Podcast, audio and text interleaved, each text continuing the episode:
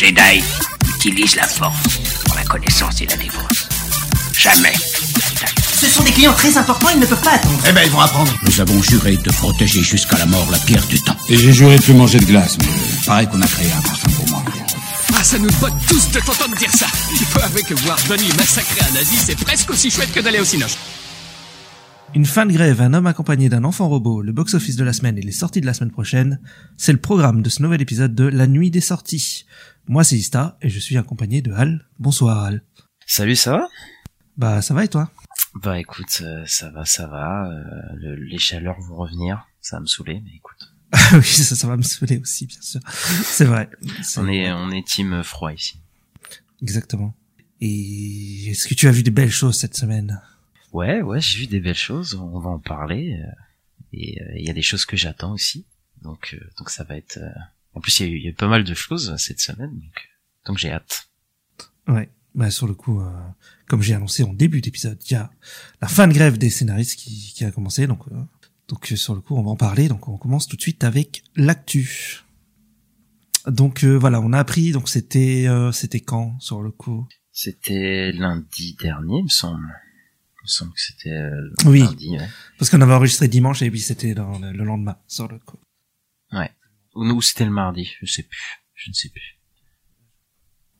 Non, c'était le lundi, mais il devait encore signer l'accord. L'accord il n'était pas encore signé, on n'a pas eu l'accord tout de suite. L'accord ouais. Il a été signé le mardi. Il y avait les membres qui devaient le signer. C'est ça en fait le truc. Il y a eu un accord et il a été signé le mardi dans la nuit pour nous, dans la journée pour eux bien sûr. Et ben on va faire un point grève des scénaristes alors. Ouais c'est ça. Bah déjà ça a duré très longtemps hein, sur le coup. Ça ouais je crois que ça a duré 4 mois. 145 jours je crois, quelque chose comme ça. Sur les 140. Ouais ça fait 4 mois et demi à peu près, un truc comme ça. Ouais, ouais c'était plus long que celle de 2008 qui a duré 100 jours. 100 jours, c'était en 2008. Qui avait bien foutu la merde aussi, dans les productions. Oui, je rappelle Prison Break. Voilà. Transformers 2, et ouais. Et Quantum of Solace. Je crois que 24 aussi avait été pas mal affecté, à l'époque. Ah, je regardais pas. Bah, moi non plus, mais j'avais un pote qui regardait. Ça avait l'air d'être un enfer, cette série. 7 saisons, je crois qu'il y en a... Enfin, je sais pas combien il y a de saisons, mais... C'est vrai que ça dure longtemps, je crois, hein. Alors que moi, je croyais que c'était une série où genre il avait 24 heures pour régler un truc, mais chaque saison, c'est la même chose, je crois. C'est un peu bizarre. Je crois que c'est chaque épisode, il a 24 heures pour régler un truc, je crois. Ah non, je crois que c'était genre une saison de 24 épisodes, et genre, c'était une heure à chaque fois, tu vois. Ouais, je crois qu'on n'a pas du tout, on connaît pas du tout cette série. J'ai pas vu. Eh, t'as les pros, les fanatiques de la série, ils vont me tomber dessus. Fais attention. Alors sur le coup, donc on va parler de l'accord qu'ont obtenu les scénaristes parce qu'ils ont eu un accord qui est pas mal sur le coup. Ouais bah ils ont quasiment eu tout ce qu'ils voulaient. Hein. Bah c'est ça. Hein. Sur le coup c'est même assez surprenant. Les studios ils ont vraiment tout lâché donc voilà. Bah la grève ça fonctionne quoi. Bah oui. Bah surtout quand t'as les des forces en tout cas qui sont à l'aide parce que bon les scénaristes ça fait des années qui crient leur le manque d'argent qu'ils ont, la précarité, le manque de reconnaissance, et même que, voilà, avec l'arrivée de l'IA, en plus, ça accélère tout ça. Mais à partir du moment qu'il y a un mouvement et que tout le monde se lance, en fait, c'est là que, en plus, ils ont été soutenus par les acteurs qui aussi ont des problèmes. Et là, tout de suite, quand des forces, en tout cas, se regroupent, je pense que, bah, t'es obligé de faire changer les choses parce que, bon, ils sont trop forts ensemble, quoi. C'est un peu ça, là. Ouais, je crois qu'il y a eu aussi un côté où les studios ont été mal vus par l'opinion, comment on dit, l'opinion publique. Mmh. Sur le coup, là, c'est Zaslav et Iger qui disaient ça, ils comprenaient pas pourquoi ils passaient pour les méchants et tout, mais oui, ils passaient pour, ouais. Bah, c'était les méchants et ils sont passés vraiment pour les méchants sur le coup. Et... Enfin, ils vivent hors sol, là, ces mecs-là, ils vivent dans un autre monde, quoi, ils avaient pas du tout l'impression de... d'avoir d'avoir des contrats honteux quoi avec leurs scénaristes et enfin c'est fou quoi cette histoire. Ouais, c'est clair.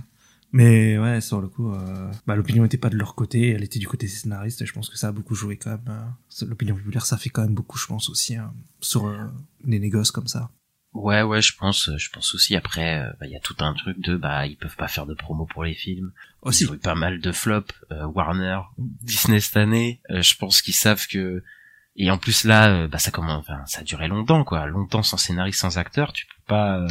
C'est compliqué quand même de faire un film, hein, même si bon, ils aiment bien utiliser. De toute façon, ils misent tout sur les VFX, hein, ces studios-là, mais sans ça, bah ça prouve qu'ils pouvaient pas faire grand-chose. Là, ils ont senti que ça commençait à chauffer. On a vu des décalages énormément de décalages de Marvel, ce qui avait été décalé. Warner a décalé Dune. Enfin, il y avait plein de soucis à ce niveau-là, quoi. Et je pense que, bah, au bout d'un moment, ils se sont rendus compte que, bah, ils étaient pas aussi, ça reste des mecs ultra puissants, hein, mais en gros, ils étaient pas aussi puissants qu'ils le pensaient, quoi. Et ils ont dû céder. Ils pensaient tout remplacer par une IA, et sur le coup, bah, ça va être compliqué. Sur le coup, en tout cas, avec l'accord, là, ça, ouais. Ils pourront pas. En tout cas, ils pourront pas le dissimuler aux scénaristes. Ouais, parce que là, donc ils ont obtenu pas mal de protection contre l'intelligence artificielle. Donc, sur le coup, l'IA ne peut pas écrire ou réécrire du matériel littéraire et le matériel généré par l'IA ne sera pas considéré comme du matériel source. Donc oui, donc sur le coup, ça veut dire que bah c'est obligé d'être un scénariste humain qui doit faire le scénario de base en fait. Oui. Et il peut pas. Ce qui est intéressant aussi, c'est qu'il ne peut pas réécrire le matériel du matériel. Ouais. Ça c'est important. Oui, c'est vrai qu'il pourrait prendre une IA, pourrait prendre un livre et réécrire le truc pour en faire un scénario en fait. Ouais. Un écrivain peut choisir d'utiliser l'IA, mais le studio ne peut pas exiger qu'il utilise un logiciel d'IA. Les studios doivent divulguer aux scénaristes si le matériel qu'il leur est fourni a été généré par l'IA ou intègre du matériel généré par l'IA. Donc en gros, tout. En fait, ce qui est bien, c'est la transparence pour le coup. N'importe quel scénariste peut savoir s'il y a utilisé dans n'importe quel compartiment du processus de production, quoi. C'est ça qui est plutôt pas mal, quoi. Après, il laisse quand même le choix d'un scénariste que le scénariste peut utiliser de l'IA. Je sais pas si c'est bien ou pas, tu vois. Je vais pas te mentir, mais. Bah si c'est le scénariste qui choisit après. Ouais, mais ce que je veux dire, c'est qu'ils peuvent engager un scénariste. Pour qui utilise de l'IA, tu vois ce que je veux dire. Et... un genre de yes man scénariste quoi. Ouais voilà, tu vois, il est en mode bah non, j'utilise l'IA. Mais après moi je soupçonne qu'ils existent déjà. Donc bon. C'est vrai qu'il y a des films, des fois on se demande si c'est pas fait par une IA le scénario, mais bon. Ouais voilà, tu vois. Donc, bon. Alors ensuite, la WGA se réserve le droit d'affirmer que l'exploitation du matériel des auteurs pour former l'IA est interdite par l'accord ou toute autre loi. Donc là ça c'était toute la partie sur l'IA. Ouais, c'est ça. Ensuite, ça a parlé pas mal aussi. Ils appellent ça les residuals. Je crois qu'en français on dit les royalties en fait, les residuals. Ça en fait c'est ce qui gagnent genre les acteurs et les scénaristes quand une série genre Breaking Bad qui a eu pas mal de succès, on a eu une deuxième vie sur Netflix quoi. Ce genre de truc et je crois pas qu'ils gagnent quelque chose en fait les acteurs et les scénaristes et tout. Bah c'est ça, c'est que ils se plaignaient que bah des shows qui fassent des millions et des millions de streams, bah en fait eux ils se sont fait acheter leur scénario ou alors ils ont travaillé et ils ont eu des miettes de pain alors que le truc au final ça devient un truc un carton total et que eux ils ont pas eu du tout alors que ils pourraient avoir une petite partie de tous ces revenus qui se sont faits quoi. Et ça c'est plutôt faire hein, surtout bon quand on sait ce que gagne un scénariste même à Hollywood c'est quand même compliqué quoi. Un scénariste ça doit être les moins payés donc. Oui, les moins payés, les moins reconnus, même reconnus dans le sens respecté quoi, même juste ça, c'est toujours les scénaristes, ça a toujours été un truc de c'est les mecs un peu du fond, tout le monde s'en fout un peu quoi, tu vois. Ouais bah c'est pour ça qu'ils sont souvent en grève. Bah souvent, pas tellement. plus que les acteurs en tout cas. C'est pas des stars quoi, enfin oui, ils sont pas dans le vent de la scène et c'est ça aussi le truc quoi. Donc par rapport à ça, donc les residuals, donc les studios fournissent les détails à la WGA de l'audience d'une émission, y compris le nombre total d'heures diffusées dans le monde entier. Eh ben ça c'est bien ça, parce que ça serait bien qu'ils nous les fournissent aussi, les vrais chiffres. Ouais, parce que les vrais chiffres de Netflix, nous, parce que des fois on sait pas si c'est les vrais chiffres. Je sais pas, ils te sortent des trucs de telle série a battu le record, un truc et c'est plein de chiffres qu'on comprend rien. Là peut-être que je sais pas, ils seront peut-être plus transparents vis-à-vis des heures de visionnage, tout ça. Peut-être qu'on en saura un peu plus en tout cas. En tout cas, ce sera le moins le bordel, j'espère. Bah ouais, on verra, parce que oui, Netflix triche toujours un peu en disant c'est le meilleur truc anglais, je sais pas quoi. Enfin, ils mettent toujours un petit je sais plus le mot, mais bref. J'ai compris, on a tous compris. Voilà, on a tous compris, ok. Ensuite, les résultats étrangers sont désormais basés sur le nombre d'abonnés étrangers du service de streaming, soit une augmentation de 76%. En gros, c'est ça va être le nombre de nouveaux abonnés étrangers au service de streaming, tu sais. Ouais, ok. Donc dans international quoi, pas aux États-Unis quoi. Ben ça c'est que sur les residuals internationales entre guillemets, donc en dehors des États-Unis. Et ça va se baser sur le nombre de nouveaux abonnés étrangers du service streaming, voilà. Okay, ça représente à peu près une augmentation de 76% de leurs revenus. Hein. ça veut dire mais. Ah, c'est pas rien, putain. Ouais. Ouais, donc, là, ils ont bien négocié. Hein. Donc les séries, les émissions et les films visionnés par plus de 20% des abonnés nationaux. Donc là on est sur les États-Unis. Du service dans les 90 premiers jours suivant leur diffusion bénéficient d'un bonus égal à 50% du résidual fixe national et étranger. En gros, s'il y a une série il y a plus de 20% des abonnés de la plateforme qui regardent, ben, il y aura un bonus. Voilà. En gros, ça veut dire ça. Un bonus pour les scénaristes.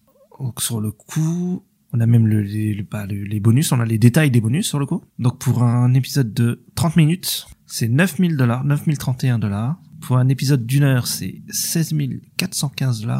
Et pour un film, un film streaming, donc Netflix, Disney+, etc., c'est $40 500. Eh ben. C'est pas mal, comme bonus. C'est pas mal, ouais. Et encore, enfin, on dit c'est pas mal, mais en fait, on se rend compte que c'est pas tant que ça non plus sur ce qui touche, hein. Ouais, ça devrait être la base, en fait. Ça. Ouais, ça devrait être vraiment, la base, quoi. Oui, mais quand ils disaient, quand la WGA parlait de la grève et tout, ils disaient, en fait, ils ont juste à donner 0,88% de ce qu'ils gagnent, et en fait, c'est bon. C'est qu'en fait, pendant la grève, il y avait, ces chiffres qui tournaient, qu'en fait, ils auraient même pas à donner 1% enfin, tous les studios, tous les services de streaming n'avaient pas à donner à moins 20% de tout ce qu'ils gagnaient, quoi, de leurs revenus, quoi, pour que les scénaristes soient heureux dans cet accord, quoi. Donc, bon.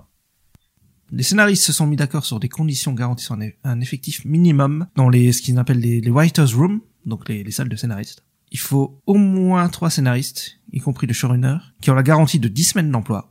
Une fois qu'un projet est grillé à été, alors là on a un tableau sur le coup, et donc une série de 6 épisodes ou moins, c'est moins, je crois. Quoi. Mini-série, ouais. Donc il faut un minimum d'écrivains dans la writers' room de 3. Il en faut au moins 3 qui soit producteur. Est-ce que tu comprends comme moi sur le coup là ? Oui, je comprends. C'est que il faut. Après, on verra la suite. Mais en gros, pour une mini-série, les 3 scénaristes, ça doit être les 3 producteurs aussi de la série. C'est ça, ouais. Et comme ça, je pense que parce que quand ils ont un terme, ils ont un statut de producteur, ils ont peut-être plus d'argent et plus de pouvoir sur le projet qu'ils ont aussi, hein, je pense. Il y a moyen, ouais. Et du coup, il y a moins moyen de se faire remplacer par des IA.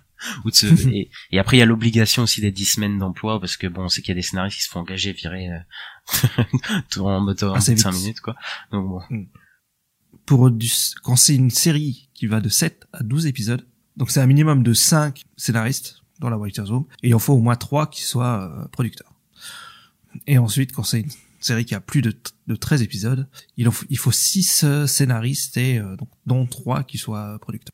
Ouais, c'est ça, c'est le nombre de scénaristes producteurs, il change pas, mais le nombre de scénaristes pour ce genre de série. Enfin, plus il y a d'épisodes, en tout cas, dans cette série, plus il devrait y avoir de scénaristes, du coup. C'est ça. Après, des séries de 13 épisodes et plus, ça se fait plus trop. C'est vu beaucoup, je trouve. Le format 13 épisodes, si, je crois. Quand même, il existe encore. 13, oui, ça. Mais plus que 13, plus trop, quoi. Mais je crois que c'est pour ça qu'il y a 13 plus, mais, je crois que The Walking Dead, c'était 16 épisodes, quand même. Walking Dead, c'est 16. Ouais, mais là, tu vois, les séries qui sortent en ce moment, les spin-offs, la Daryl et tout. Ouais. C'est 6 épisodes, hein. Ouais, c'est parce qu'ils ont rien à raconter. Ouais, c'est possible. Mais je l'ai pas vu, après, je ne critiquerai pas. Il paraît que Daryl, c'est bien. Donc, oui, bon, après, il disait ça pour Negan, il disait ça pour la saison 11. Enfin, c'est bon, j'ai arrêté de me faire avoir, moi, encore. Alors, selon le nouvel accord des scénaristes, les studios devront fournir les données de streaming à la WGA sous NDA. Il doit fournir le nombre total d'heures de streaming dans le monde. La WGA est ensuite autorisée à partager les informations avec les membres sous forme agrégée. Ouais. Voilà. Bon, du coup, on saura pas les données, c'est ça. On saura pas les parce données. Que c'est sous NDA, donc ouais, sur le coup, il donnera pas. Ouais. Après, ça dit que ils sont autorisés à la donner aux membres, mais je sais pas, sous forme agrégée, ça veut dire quoi exactement? Je sais pas trop. enfin c'est des personnes qui sont titulaires d'un poste, en tout cas qui ont le poste nécessaire quoi pour recevoir ces informations. Donc je pense que c'est juste des gens qui ont le niveau d'autorisation assez haut quoi. J'ai l'impression que je parle de la CIA mais je parle juste de trucs comme ça. Parce que ça, alors qu'on parle de alors, j'ai pas dit ce que c'était la WGA mais c'est la guilde des scénaristes, The Writers Guild of America. Mais la grève n'est pas finie pour autant. Puisque la SAG-AFTRA, donc c'est la guilde des acteurs, est encore en négociation. Et des nouvelles négociations arrivent, du coup, quand vous entendrez ce podcast, ce sera hier, du coup. Et on a hâte de voir où ça va mener. On a bon espoir que ça... Je pense que, il y a une sorte d'entrain qu'avec la fin de la grève des scénaristes, ça entraîne la fin de la grève des acteurs et qu'ils obtiennent ce qu'ils veulent, mais la route n'est pas finie. Clairement, il y a beaucoup d'acteurs qui disaient qu'il y avait genre dans ce que demandait le WGA, qu'il y a genre 80% des demandes qui sont à peu près la même chose. Donc quoi, à voir, mais ça peut peut-être se finir assez vite. Il y a moyen que dans la semaine ça se finisse. À voir ce qui se passe en fait lundi, parce que là ils vont se rencontrer sur le coup, à voir s'ils trouvent un accord ou pas quoi. Ou si ça fait comme la WGA qui mettent plusieurs jours à trouver un accord. Mais ça, c'est en tout cas ça sent quand même la fin, moi je dirais, parce que comme on a eu la fin de la WGA, je pense que la SAG-AFTRA ça va suivre derrière. En tout cas, ça sent, c'est plutôt positif. En tout cas, on verra après. Faut voir si les VFX artistes se mettent en grève après. Et après ça recommence. Mais... Ouais, mais il y avait, oui, c'est vrai. Mais pour faire la promo et tout, t'as pas besoin des VFX artistes. Sans le, mais bon. Ouais, mais pour faire leur film, ils ont besoin des VFX artistes. C'est vrai. Donc, c'est vrai. Ils sont capables de sortir avec 100 VFX les films, je pense, les studios, tout ça pour se payer. Comme la version que certains ont connue, une certaine version de Wolverine's Origins. Voilà, c'est des légendes. La légende. Bon, écoute, est-ce qu'on n'irait pas voir ce que les studios nous ont priorisé? Je sais pas si c'est un français comme mot. Dont ils ont donné la priorité, parce qu'il y a plein de studios qui ont parlé de ce qui comptait attaquer dès cette fin de grève. Alors sur le coup, Netflix, on commence avec Netflix, eux ils prévoient de donner la priorité à la finalisation des scripts de la saison 2 de Wednesday et de la dernière saison de Stranger Things. Donc c'est pas vraiment étonnant, hein, c'est les plus gros cartons, ça fait partie des plus gros cartons de Netflix. C'est les séries les plus attendues, je pense, avec Squid Game sûrement, peut-être. Ouais, clairement. De la plateforme, donc pas de surprise à ce niveau-là, et HBO qui a aussi parlé des priorités. C'est la même chose, c'est la saison 2 de The Last of Us, la saison 3 de Euphoria et la saison 3 de The White Lotus, donc les plus gros cartons, hein. The White Lotus, je crois que c'est je dis peut-être n'importe quoi, mais je crois que c'est un peu moins un carton, mais vu le nombre de prix que la série a reçu. Ouais, c'est ça, surtout. C'est un truc, enfin, c'est assez prestigieux, quoi, donc. Ouais, mais tu vois, il y a pas House of Dragon, parce que House of Dragon, ils ont pas été atteints par la grève. Sur le coup, ils ont continué, le tournage et tout. Surtout continué parce qu'ils étaient en Angleterre, sur le coup, donc, Et je pense je crois qu'ils avaient fini le script avant la grève, il me semble. Ouais. Donc on a aussi suite à cette fin de grève, donc on a le scénario du film live action Minecraft qui est terminé et le tournage peut avoir lieu au printemps, si la SAG-AFTRA trouve un accord quoi, parce que c'est toujours pas, mais si la SAG-AFTRA, ce que je pense va arriver, il y aura tournage au printemps prochain de Minecraft, le film avec Jason Momoa. Ouais, très bizarre ce projet. Très, très chelou. Très étrange. Ouais. Mais écoute, je suis intrigué. En fait, je vais juste voir la bande d'annonce pour voir ce qu'ils vont me préparer, tu vois. Et après la bande d'annonce, je saurai que si ça va me plaire ou pas, mais projet un peu complètement barré. Mais tu sais, Barbie, on était un peu comme ça aussi, hein. Et est-ce qu'ils ont un réel attaché au projet? Ouais, c'est donc Jared Hess. Que soit il a fait des séries. American Gladiator, The Last Man on Earth. Ouais, en tout cas, c'est pas... Ouais, il a réalisé quand même des comédies des années 2000 qui sont un peu cultes, genre Napoléon Dynamite ou Super Nacho. Voilà. Oh putain, Super Nacho. Là, oui, ça, j'ai vu ça. Avec Jack Black. Ouais. Ouais, non, ça va pas être fou, hein, je pense. Je crois que... Je le sens pas, là. Écoute, on verra. C'est vrai que c'est pas le niveau de Greta Garwick. Ouais. Un petit point Marvel. Un petit point Marvel, allez, c'est bon. On aime Marvel. Vas-y. Enfin, moi, j'aime bien. Marvel va mettre la priorité sur Deadpool 3, si la grève de la SAG-AFTRA finit, parce que, sur le coup, eux, ils ont arrêté en plein tournage. Et je crois qu'il ne restait pas tellement à faire, en fait. Il me semble qu'ils ont accéléré le tournage pour pouvoir le finir assez vite. Et après, leur but, c'était de partir en reshoot après. Et ben, c'est exactement ce qu'ils vont faire là maintenant. C'est vrai qu'ils ont terminé le tournage hyper rapidement pour moins payer. Et de toute façon, ils savaient qu'ils pouvaient pas, je crois, parce qu'ils avaient pas le droit d'improviser sur le tournage. Donc pour un film Deadpool, c'est quand même chaud. Du coup là, je pense qu'ils peuvent improviser, et donc je pense qu'ils vont se lâcher plus sur les reshoots. Ouais, oui, bah, c'est fort possible. Mais ils doivent quand même sortir ce film en... Je sais qu'on a une date, c'est au printemps. Je crois que c'est en mai. Et bon, c'est plus très très loin, on aurait aimé... Non, ils vont repousser sûr. Tu crois? Je suis pas sûr, parce que je me disais, tu vois, tout ce qu'ils ont tourné là, bah en fait ils ont peut-être fait toute la post-prod, parce que les trucs de VFX, bah les équipes de VFX ne sont pas en grève, quoi. Donc tu vois, est-ce qu'il reste beaucoup à faire? Ouais, je sais pas. Après, est-ce qu'ils vont finir les VFX d'un truc qui est à moitié tourné? Tu vois, je suis pas sûr du tout. Bah je pense, hein. Je pense qu'ils ont donné quand même les images qu'ils avaient et que ils ont bossé dessus sur les... Non mais comme le film, je sais pas combien il était tourné, et peut-être qu'il manque beaucoup de scènes et tout, donc peut-être que ça va être... Je sais pas comment ça marche au niveau des VFX, mais est-ce qu'ils ont pas besoin quand même d'avoir des scènes complètes, quoi, pour que ça marche bien, quoi? Ben je sais pas, parce que les VFX, c'est pas pour avoir entendu parler des gens un peu qui bossent là-dedans, c'est genre ils leur donnent une séquence, tu vois, et genre ils font que un truc, tu sais, il y a des spécificités. J'avais vu un mec qui était spécifié, enfin qui avait spécialité de genre les poils sur Sonic ou les trucs comme ça, tu vois. Tu vois, ce genre des trucs comme ça. Ah oui, je vois ce que tu veux dire, mais les séquences, ce que je veux dire, c'est qu'elles sont peut-être pas terminées du tout, quoi. Enfin, peut-être qu'elles sont pas finies de shooter du tout. Je sais pas si ça, ils peuvent faire une moitié de séquence. Bah, il me semble qu'ils ont fini de tourner à Londres, je crois, ils étaient.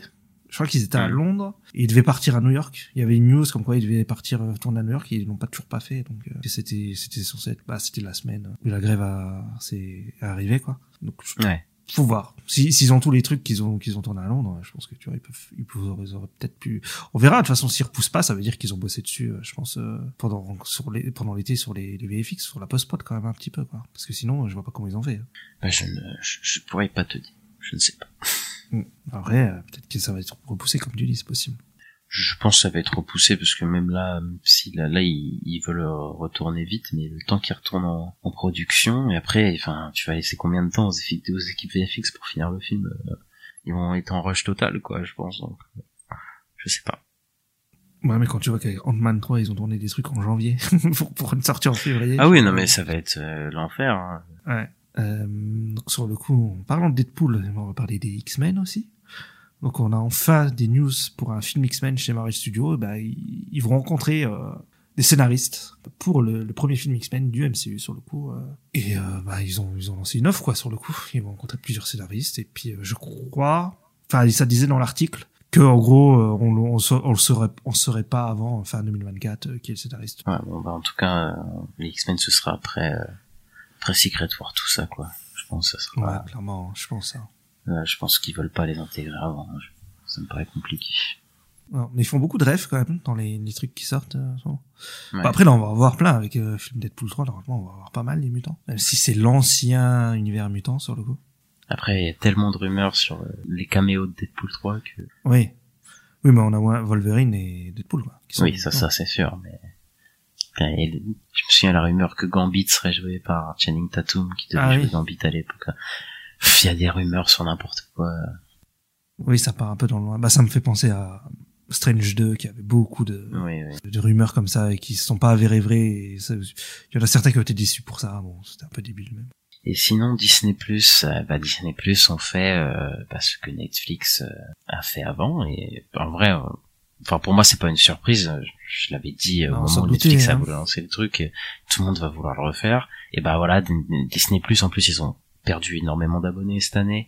Avec Warner aussi avait perdu pas mal sur leur plateforme. Sur Max. C'est ça. Et donc, fin du partage de mots de passe, qui va commencer en novembre, mais commence d'abord au Canada. Donc, et après, on sait très bien que dans les mois qui suivent, ça va s'étendre, et on pourra plus partager son petit mot de passe Disney+, si on n'est pas dans la même maison, quoi. Voilà. Si on n'a pas la même adresse IP.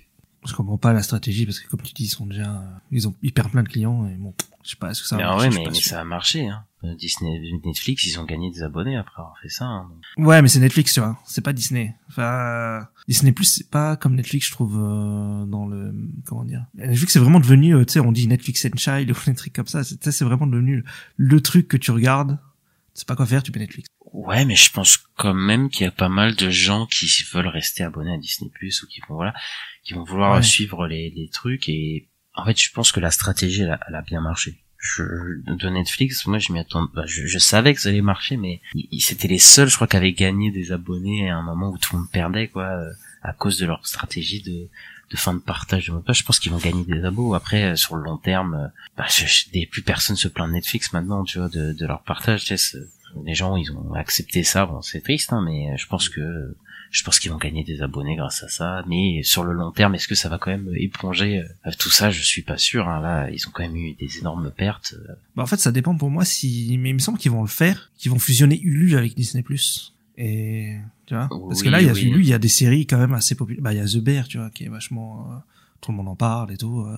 Je pense que si ça fusionne avec Disney+, avec Hulu, là, il y a peut-être moyen que ça fonctionne, quoi. Ouais, bah écoute, on verra ce que ça donne. Après, pour le coup, je pense que cette stratégie va malheureusement marcher. Voilà. On passe au Nemesis. Au Nemesis? Au Nemesis de Disney, bah c'est Warner, quoi. C'est pas vraiment Nemesis, mais c'est les rivaux sur le marché, quoi. C'est vrai. Bah, en tout cas, sur le marché des super-héros, oui, c'est écoute, Warner, sur le coup, bah, on parlait par rapport à la grève des scénaristes, et sur le coup, bah, maintenant, ils voudraient ils vont donner la priorité, voilà, à finir le script de The Batman, partie 2. Oui, bah, ça semble logique, parce que c'est une des prochaines sorties, qui arrive, quoi. Donc, après, là, on va parler du DCU, le DCU, il n'y a pas encore besoin James Gunn, lui, il a pas arrêté de travailler, je pense, sur Superman, mais ouais, je pense qu'après, ça sera l'univers de James Gunn, la priorité, tout. Enfin, je crois que c'est James Gunn qui s'en occupe pas mal de ce côté-là, d'aller chercher des scénaristes, et tout ça, quoi. Après, lui, je crois qu'il est très impliqué dans tous les films, donc je sais pas s'il va peut-être pas scénariser tous les films non plus, mais en tout cas, il va peut-être, mettre la main à la patte sur pas mal des films. Ouais, c'est possible. Par contre, sur The Batman partie 2, je pense pas, parce que ça, c'est ce qu'il appelle des S-World. Donc, ça, c'est Matt Reeves de son côté qui fait son truc, je pense. Et puis c'est tout, quoi. C'est ça. Mais ouais, mais ça a des derniers gros succès de chez DC, je crois, hein, The Batman. Parce que depuis, il y a eu que des échecs, sur le coup. Ouais, Black Adam. Après, il y a eu Black Adam, tout ça, et c'est l'enchaînement d'échecs. Bah ouais, Black Adam, Shazam 2, Flash, Blue Beetle, c'est pas bon au box-office, quoi. Enfin, sans parler de la qualité des films, quoi, ça a pas rapporté d'argent, quoi. Mais James Gunn est là pour sauver le monde de DC, non? Bah écoute, on l'espère, sur le coup. Donc là, il a parlé c'était sur Thread, je crois, donc le réseau social de Zuckerberg. Ouais, d'Instagram. Ouais, d'Instagram. Donc, sur le coup, il a donné 4 noms qui vont revenir, sur le coup, qu'on a vu dans le DCEU, dans le DC Extended Universe. Donc, John Cena en Peacemaker, qui va revenir. Viola Davis en Amanda Waller. Cholo Mariduena en Blue Beetle. Allez, je le dis avec l'accent et tout. Et Freddy Stroma en Vigilante, donc un personnage qui est dans Peacemaker. D'ailleurs, t'as pas vu, toi, Peacemaker, je crois, hein? Non, j'ai pas vu Peacemaker, mais les personnages qui disent qu'il sait revenir, ça m'étonnerait pas, quoi. Ça m'étonne pas du tout, en tout cas. Parce que, de toute façon, le personnage de Peacemaker, c'était un peu son projet à lui. Viola Davis, il prépare la série Waller qui arrive, donc voilà. Et que Cholo Mariduena, il avait déjà dit que le personnage reviendrait, même si le film n'est pas le premier film d'ici, où son personnage reviendra, quoi. Ouais, Amanda Waller, elle est dans The Suicide Squad aussi. Oui, ouais. Bah, John Cena aussi. Bon. Bah oui, c'est ça. Sur le coup, c'est un peu lui qui l'est... Non, Amanda Waller, c'est pas lui qui l'a lancé, mais Peacemaker, oui, clairement. C'est lui qui a fait ce perso au ciné. Vigilante, moi, je suis content, parce qu'il est très cool. On sort le coup. J'ai pas encore vu, je regarderai. Bah, quand tu regarderas Peacemaker, hein, tu vois, le personnage, il est chouette. Après, de toute façon, même dans le DCU, ils resteront de leur côté, je pense. Ils seront pas impliqués dans les grosses histoires. Donc, voilà. Ouais, Peacemaker, je sais pas trop. Ouais, c'est vrai que c'est pas un perso Je le vois pas dans la Justice League, quoi. Ouais, c'est ça. Non, clairement pas. Par contre, il me semble, t'as dit Waller, mais Waller, je crois pas que c'est fait par James Gunn, hein. C'est fait par quelqu'un d'autre, hein, Waller. Il me semble. Pas, il était pas dessus, la série Waller. Je crois qu'il est juste producteur ou un truc comme ça, mais il est pas. Oui, mais je sais pas si le scénario, mais il est impliqué dedans, en tout cas, quoi. Bah, Peacemaker, c'était vraiment, tu sais, c'est vraiment du showrunner et tout. Là, pas, Amanda Waller, c'est pas lui. C'est une femme, je crois. Hein, je sais plus comment elle s'appelle. Et c'est pas lui au scénario, sur le coup. Lui, il a fait le scénario de Creature Commando. James Gunn précise que tout ce qui précède Creature Commando et Superman Legacy n'est pas canon. Certains acteurs joueront des personnages qu'ils ont joués dans d'autres histoires et certains points de l'intrigue pourraient être cohérents avec les points de l'intrigue des dizaines de projets d'ici passés. Ouais, bah ça a commencé à faire chauffer la tête des gens. Mais bon, ouais. Moi, j'ai plutôt pas mal compris le truc. C'est juste qu'il y a certains acteurs qui, bah, comme, enfin, le principe de multivers, quoi, qui vont jouer les mêmes personnages. Donc, là, Peacemaker, peut-être qu'il joue le même personnage, mais c'est pas dans le même univers que dans de l'ancien DCU de Zack Snyder. Ouais, ils font un genre de soft reboot. J'ai un peu l'impression, tu sais, qu'ils vont faire pareil avec le Daredevil de Charlie Cox dans sa série. Oui, bah c'est ça, ouais. Enfin, après, ça, c'est bon, ça c'est une autre histoire, mais ça c'est pas clair toujours. Ça. Oui, c'est pas clair. On sait toujours pas. Donc voilà. Alors lui, au moins, il dit que non. Même s'il y a des acteurs qui reviennent, c'est pas, faut pas prendre en compte ce qu'ils ont fait dans les autres films. Bon, il dit le canon, il commence, voilà, Creature Commando. Et à partir de Creature Commando, là, ce sera canon, tout sera relié, machin et tout. C'est ça. En vrai, c'est pas si dur à comprendre. Il y a tout le monde qui se prend la tête, mais c'est pas si dur à comprendre, je trouve. C'est juste attendez les projets de James Gunn et tout sera relié. Et puis tout ce qui vient du DC, le DC d'Extended Universe, il est mort. Voilà, c'est tout. Fin de l'histoire et voilà quoi. Je pense que ça glissera quand ça sortira. Ouais, parce qu'il avait dit, ouais, je comprends que vous comprenez pas tant que les projets sont pas sortis, mais vous comprendrez quand ça sortira quoi. Et bah, on peut ajouter les dernières news à cette section actualité là, les Golden Globes qui nous gratifient. Encore une fois de deux superbes catégories l'année prochaine. Donc, en vrai, il y en a une, ça va. Genre, ils ajoutent la meilleure performance d'un stand-up, d'un comédien de stand-up. Ça, pourquoi pas hein. Pourquoi pas en vrai. Moi, ça me dérange pas. Quand les Globes, ils récompensent les séries, ils récompensent tellement de trucs que oui, les stand-uppers, ils méritent peut-être aussi d'être récompensés. Mais ils ajoutent aussi une nouvelle. Nouvelle catégorie qui s'appelle l'achievement, donc l'accomplissement dans le box office. Donc c'est en gros tous les films qui ont dépassé un certain chiffre au box office. Je sais plus c'est combien, mais en gros c'est les films plus de 100 millions de dollars, il me semble. Voilà, c'est les films qui ont le plus rapporté au box office au-dessus de 100 millions de dollars vont pouvoir concourir pour ce Golden Globes. Donc on va récompenser le film le plus populaire de l'année. Moi je trouve ça un peu stupide parce que si le film c'est le plus populaire de l'année, bah il a pas besoin d'un award. L'award c'est qu'il est le film le plus populaire de l'année, donc c'est complètement débile. Enfin, c'est même pas. Je sais pas comment ils vont faire ça quoi. Ils vont dire quoi, c'est le meilleur, c'est quoi? Est-ce que c'est celui qui gagne le plus d'argent ou c'est parmi ceux qui ont gagné le plus d'argent on va décerner qui est le meilleur? Enfin, c'est très bizarre cette catégorie, mais bon, les Golden Globes, ils sont très bizarres aussi au niveau des catégories. Ils avaient, c'était The Martian, Seul sur Mars, qu'ils avaient nominé en comédie. Ah ouais, nominé en comédie, ouais. Tellement, enfin, parce qu'ils voulaient pas le mettre en drame et tout, donc c'est vraiment un bordel ce genre de cérémonie. Et là, je trouve que c'est un peu ridicule. J'ai un peu plus de détails là, parce que je suis en train de regarder. Ouais, donc ça dit, les films sont éligibles pour le prix s'ils atteignent un total brut de recettes au box-office de 150 millions de dollars ou plus, dont 100 millions de dollars doivent provenir du box-office national américain. Ouais. Il écrit alternativement un film peut obtenir une audience en streaming numérique proportionnelle reconnue par des sources fiables de l'industrie. Les films sortis après le 22 novembre et jusqu'à la fin de l'année peuvent être éligibles en fonction des performances projetées en box-office ou des visionnages streaming numériques provenant de sources industrielles fiables.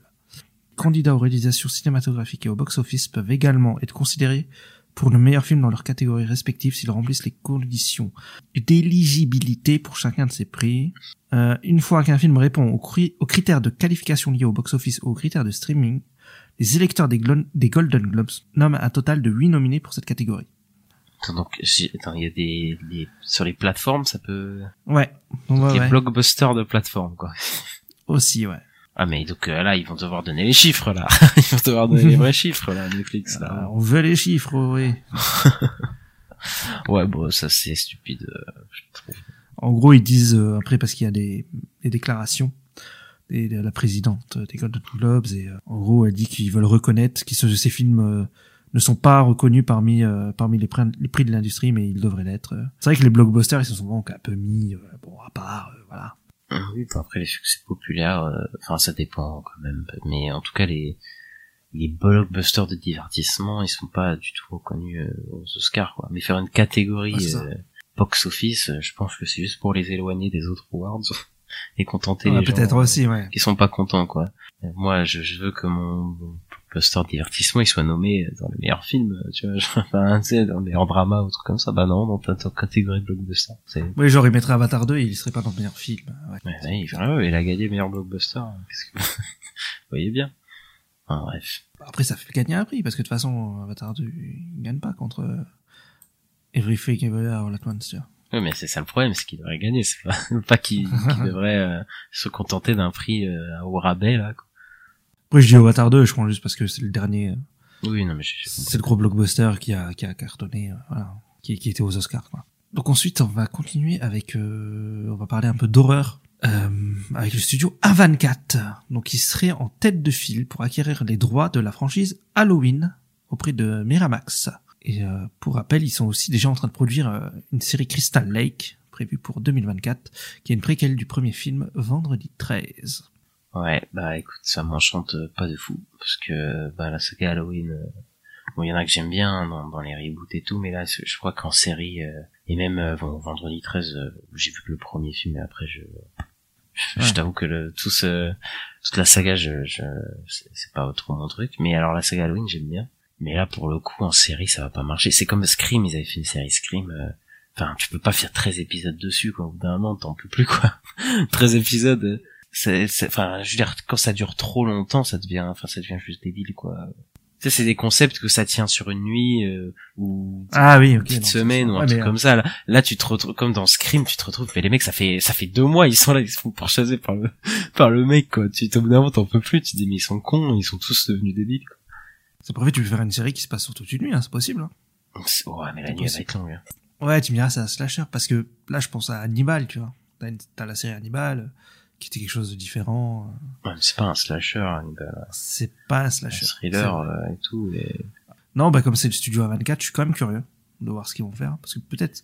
Tu sais, on a été surpris. Il paraît que la série de Chucky est bien. Moi, j'ai entendu qu'elle était bien, la série de Chucky. Je l'ai pas vue, donc j'ai pas d'avis. Mais bon, peut-être que ça peut peut-être être bien, quoi. Moi, j'attends de voir. Écoute, je ne demande qu'à être surpris. Ouais. Maintenant, bon, je serais pas... Ça me tente pas, en tout cas. Ouais, oui, bah ça je peux comprendre. Ouais, ils ont déjà fait des séries télé, eux. Alors ils ont fait Beef sur Netflix, que moi j'avais bien aimé sur le coup, qui est une comédie, une genre de comédie noire, je dirais. Et je trouvais que c'était vachement bien écrit et que c'était assez chouette. Donc, c'est pour ça, je suis, pourquoi pas, quoi. Ok, bah écoute, à voir. Bon, on passe aux sorties de la semaine et on va vous parler, du choc de cette semaine, du nouveau blockbuster américain de Creator.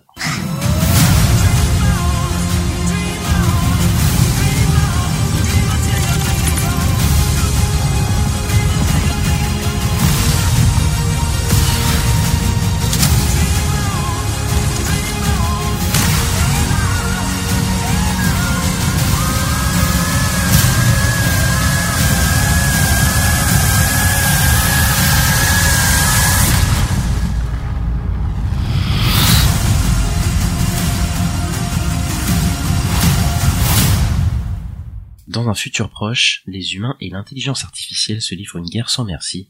Joshua, un ex-agent des forces spéciales, fragilisé par la disparition de sa femme, est recruté pour traquer et neutraliser le créateur, l'insaisissable architecte d'une IA avancée à l'origine d'une arme qui pourrait mettre fin à la guerre. The Creator, 80 millions de budget, le nouveau film de Gareth Edwards qui revient après 7 ans, après Rogue One, et après Godzilla, et après Monsters, son premier long métrage qu'il a fait pour quelques milliers d'euros, qui est assez impressionnant. Et il nous revient avec un film de SF à gros budget, original, incroyable à Hollywood. Ça c'est pas fait depuis tellement d'années. Et en plus, enfin, je dis gros budget, 80 millions de budget, c'est pas si... C'est pas énorme, hein. Shazam 2, c'est plus que ça, hein. Malheureusement. Et on en parlera. Écoute, tu veux que je commence à en parler ou tu veux... Ouais, vas-y. Bah écoute, moi j'ai plutôt été séduit par The Creator. En vrai, je trouve... Bon, pour le coup, je vais mettre un truc assez clair. Il y a rien de neuf. En vrai, c'est pas un blockbuster frais dans le sens où il va aller dans des trucs de SF qu'on n'a jamais vus. Il y a des thèmes, voilà, des trucs qu'on a déjà vus, le transhumanisme, voilà, le racisme avec les robots, enfin tout ce genre de choses, c'est des trucs qu'on a déjà vus.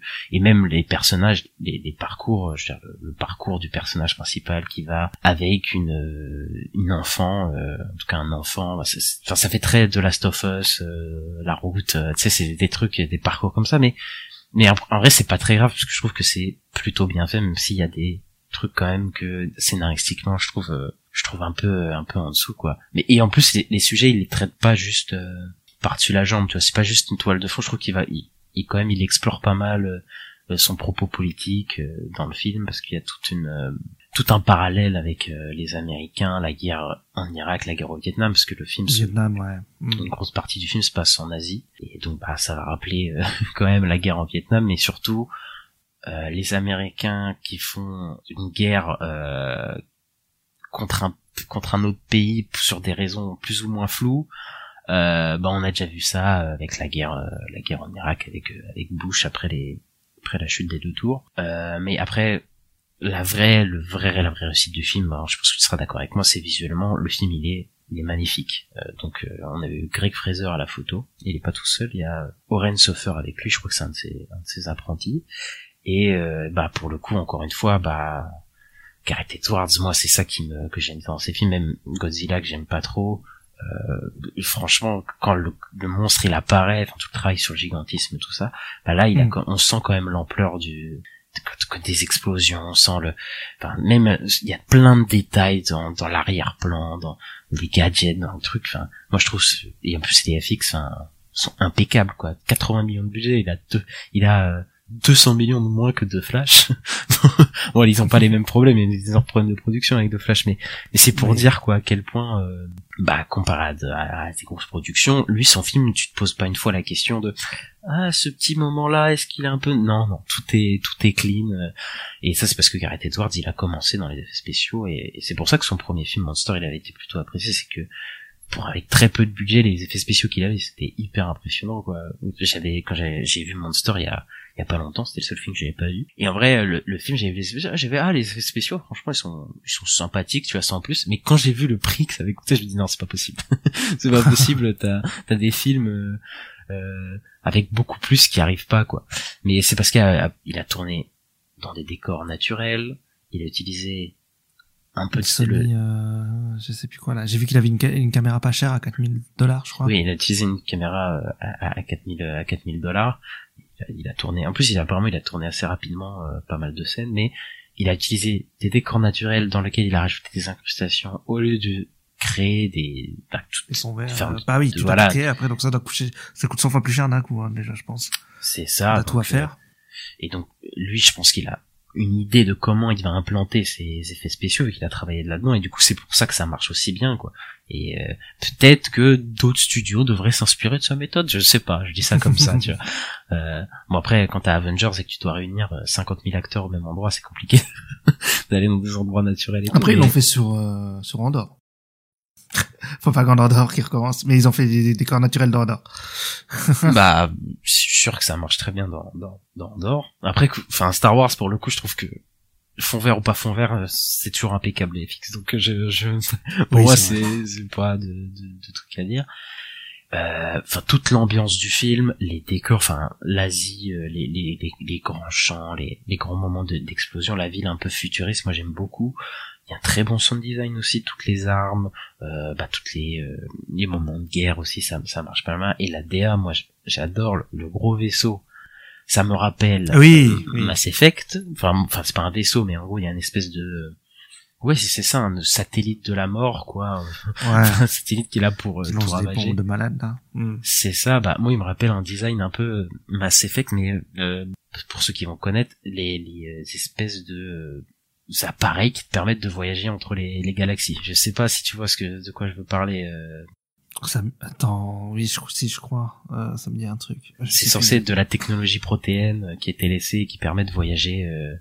À chaque fois avec ton vaisseau, tu utilises ça pour bref. Et il y a pas mal, enfin il y a un melting pot de pas mal d'inspiration et je pense que c'est assez sympa de retrouver ça. Et je vais te laisser parler parce que j'ai pas mal parlé et après on parlera du scénario et des personnages parce que là par contre c'est là où le bas blesse un peu. Ouais, en vrai, j'ai pas grand chose plus à dire. Je trouve que oui, je trouve que la DA est incroyable, que l'image, en tout cas, est assez folle. Je sais qu'il y a une image là où il y a même les designs des robots, genre il y a un robot moine là, justement, je pense à cette image. Il y a un robot moine et tu vois le nomade là, et je sais pas, il y a un plan que j'ai trouvé assez fou au cinéma. Donc, pour moi, oui, c'est un film à aller voir au cinéma parce que visuellement, c'est assez fou. Mais moi, ouais, j'ai eu du mal j'ai pas accroché au personnage, en fait. Et ça, c'est un petit peu un problème, sur le coup. C'est le problème que j'ai avec, généralement, Gareth Edwards. Je trouve qu'il arrive pas à faire en sorte que je m'attache à ces personnages. C'est pareil avec Jyn Erso et, justement, Cassian Andor dans Rogue One. C'est pas des personnages que je trouve incroyables, ou que je m'attache à eux, que je suis content de revoir, ou quoi. Godzilla, c'était pareil avec le personnage de merde, comment il s'appelle l'acteur, Randall Johnson, voilà, qui je trouvais assez plat. Et ouais, là en fait ça a pas marché sur moi, l'émotion et tout, parce qu'il essaye quand même de mettre de l'émotion dans celui-là. Il y a des moments assez tu pourrais verser ta petite larme et tout, mais sur moi ça a pas trop marché. Mais je trouve qu'il y a des séquences qui sont assez folles. Je pense à une scène sur le pont avec des robots explosifs là. Je le trouve assez folle, ce passage-là. Rien que l'intro, elle te met dans une ambiance. Enfin, le débarquement là des Américains, oui. Toute la première séquence, elle est géniale, quoi. Le gros vaisseau qui fait des lumières bleues, enfin, ça marche de fou. C'est ça. C'est quand il est avec sa femme sur l'île, là, c'est ça. C'est ça, ouais. Ouais. Et je trouve qu'il y a des personnages aussi qui, c'est dommage, en fait, ils sont pas assez développés. Ils pourraient être là. Il y a, tu sais, à un moment, il y a un personnage qui est avec sa femme. Je sais pas si tu vois. Sa femme qui est une meuf robot. Oui. Et je trouvais que la meuf robot elle était bien, mais en fait tu la vois en 10 minutes dans le film, quoi. Sur le coup je trouve ça un peu dommage. Et même lui tu le vois pas longtemps au final. Et ouais, j'ai pas accroché de ouf au personnage et c'est un peu dommage, quoi. Parce que visuellement ça va tout, ça claque.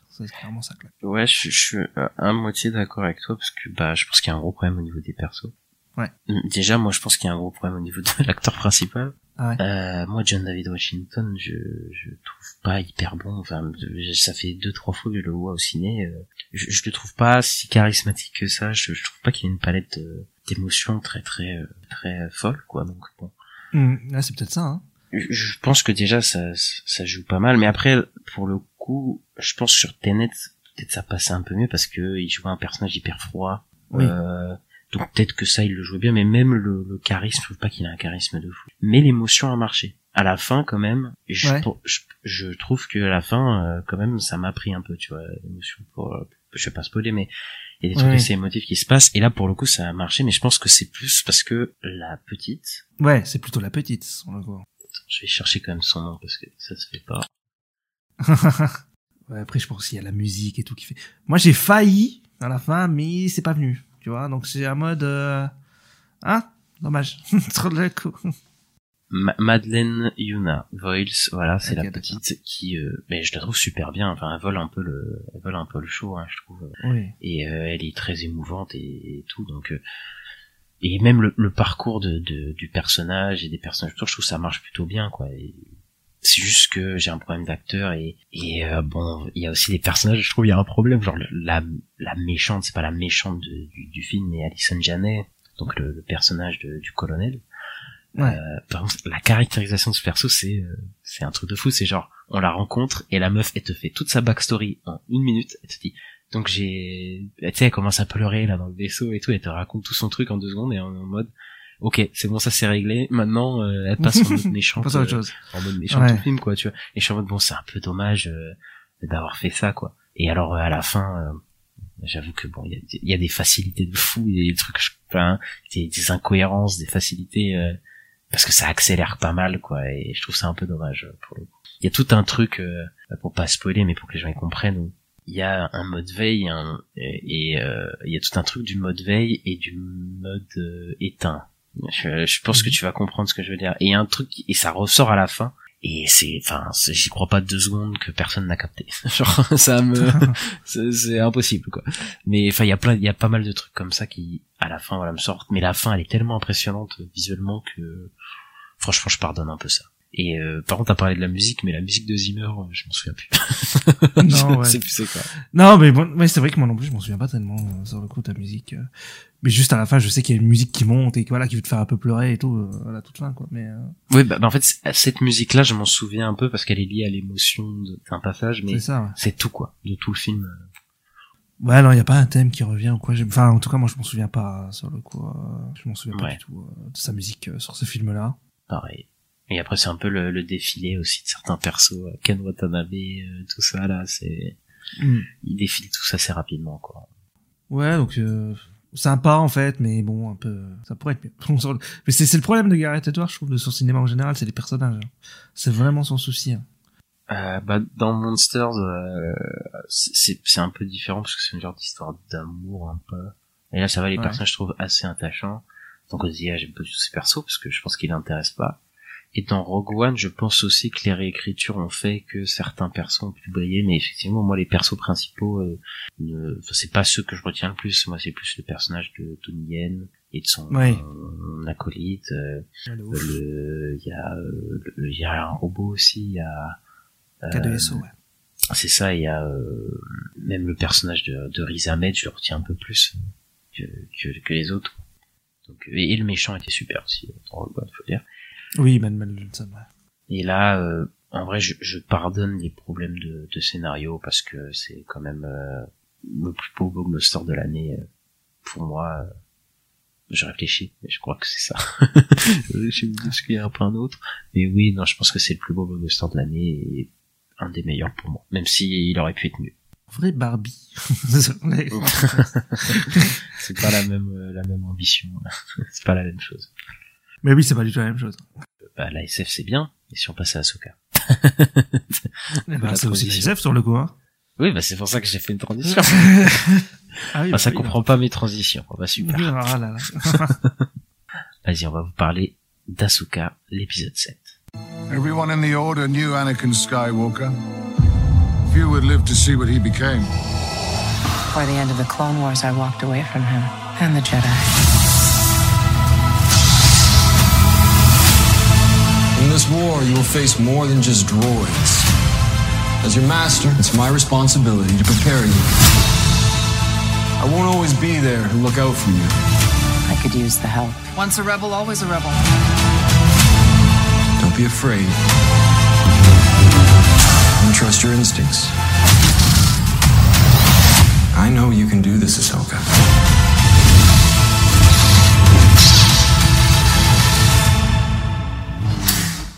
Alors, l'épisode 7 d'Ahsoka, donc là, c'est la suite. Ahsoka arrive finalement sur la planète où se trouve Sabine. Il va donc rejoindre Sabine et Ezra. Et va s'en suivre une petite bataille, enfin pas mal de petites batailles dans cet épisode. Ista, notre spécialiste Star Wars, qu'en as-tu pensé ? Ah bah écoute, moi ça marche toujours sur moi, comme série, sur le coup. Je me suis éclaté.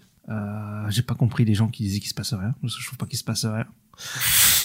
Il y a beaucoup d'action sur le coup, parce qu'il y a une bataille de vaisseaux, il y a du combat de sabre laser, il y a une course poursuite. Ouais, moi je trouve que ça bouge beaucoup en tout cas. Ouais. Et bon là peut-être la scène du début est un peu faite pour faire du fan service en fait, elle raconte peut-être pas grand-chose la toute première scène avec le procès quoi. Même si moi, il y a quelques passages qui m'ont fait rire, notamment avec Chopper, quand il s'énerve contre le sénateur, ça m'a fait marrer. Mais sinon, ouais, moi, c'est toujours un vrai plaisir de voir Baylan aussi, on apprend, enfin Baylan et Shin aussi, qui sont toujours aussi cool, aussi charismatiques. Et je me pose des questions sur ces persos encore, et j'espère qu'on aura des réponses la semaine prochaine. Et toi, t'en as pensé quoi ? Bah moi, tu sais que je les adore, moi, les deux, Baylan et ah, et Shin. Mais là, sur le coup, il y a une vraie émotion, là. Baylan qui se sépare de son apprenti, on sent qu'il est un peu émotionnel, j'allais dire. Je parle anglais. Non, un peu, ému entre guillemets, et je trouve que ils sont super dynamiques les deux, ça marche super bien. D'ailleurs il y a un petit passage, j'en parlais avec un ami commun, Cyril, qui était pas d'accord avec moi sur un truc, mais je pense qu'ils veulent la faire, en tout cas l'apprenti Shin, qu'elle soit un peu attirée par le côté lumineux, parce qu'à la fin Ahsoka lui demande, viens je vais t'aider, en gros elle lui propose son aide, et elle est, oui. Je vois qu'elle a un... Elle hésite, ouais, elle hésite. Elle est pas en mode hésitante, genre, oh, putain, je suis terrible, mais je sens qu'il y a un petit attrait quand même dans son jeu, en tout cas, à l'actrice, que ouais. Potentiellement, ils ouvriraient peut-être cette porte dans la saison 2, quoi.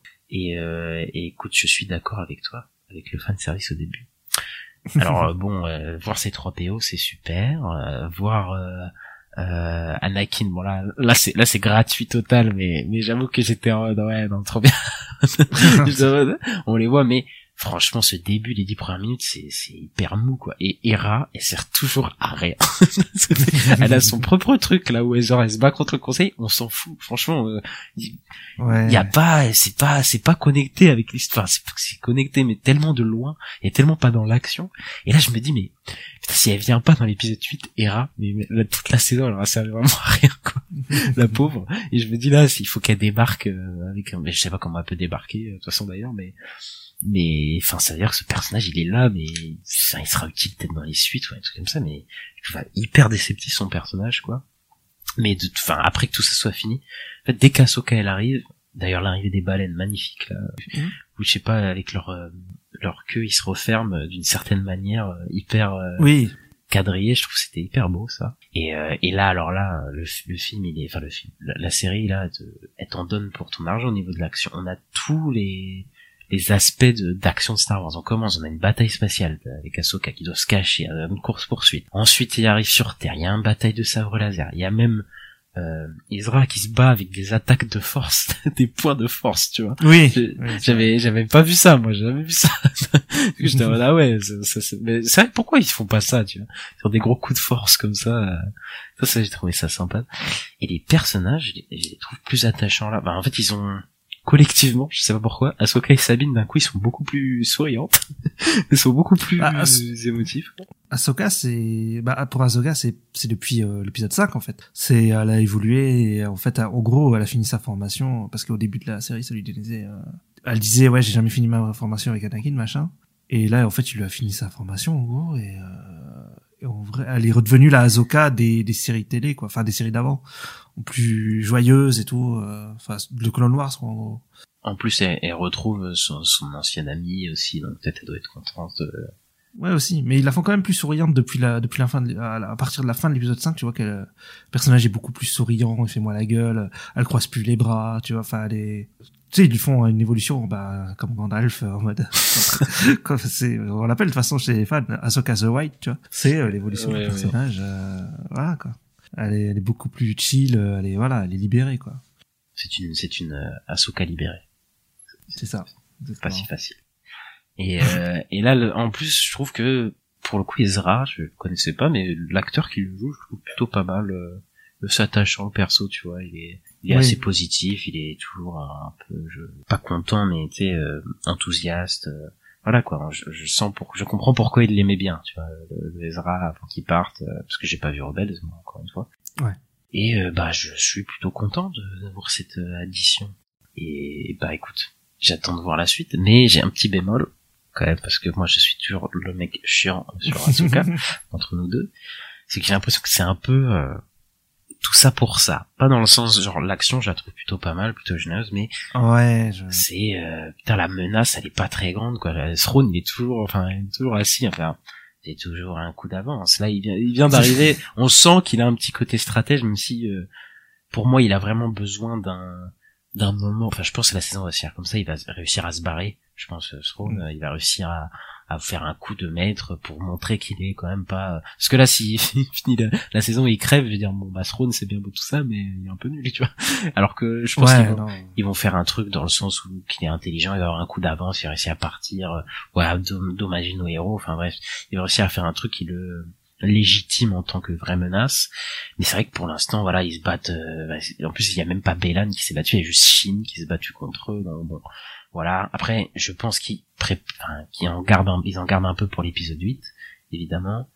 Mais voilà, Srony vient d'apparaître, donc je sais qu'il va pas mourir là. Ça sent la préparation pour la saison 2. C'est un peu dommage. Oui, clairement, ouais. Donc en vrai, Ahsoka, je trouve que ça a une bonne évolution, mais c'est un peu en retenue, quoi.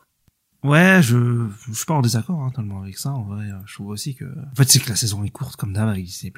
J'aurais bien pris 10 épisodes, tu vois. Enfin, parce que, en fait, le truc, c'est que Srony, il arrive qu'à l'épisode 6.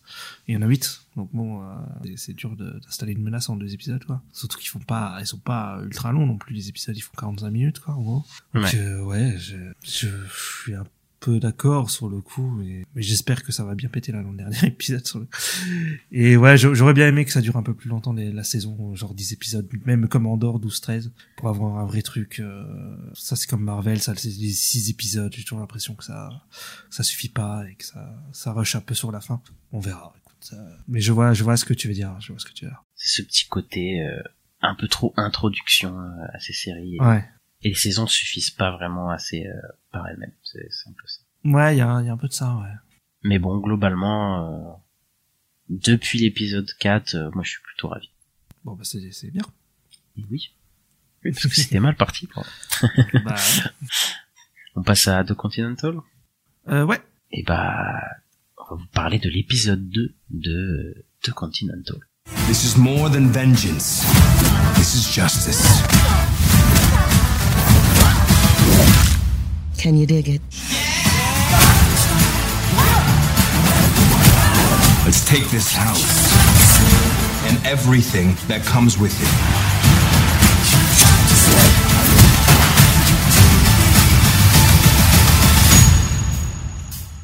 And away we go. It's not for you to see what your life can truly be.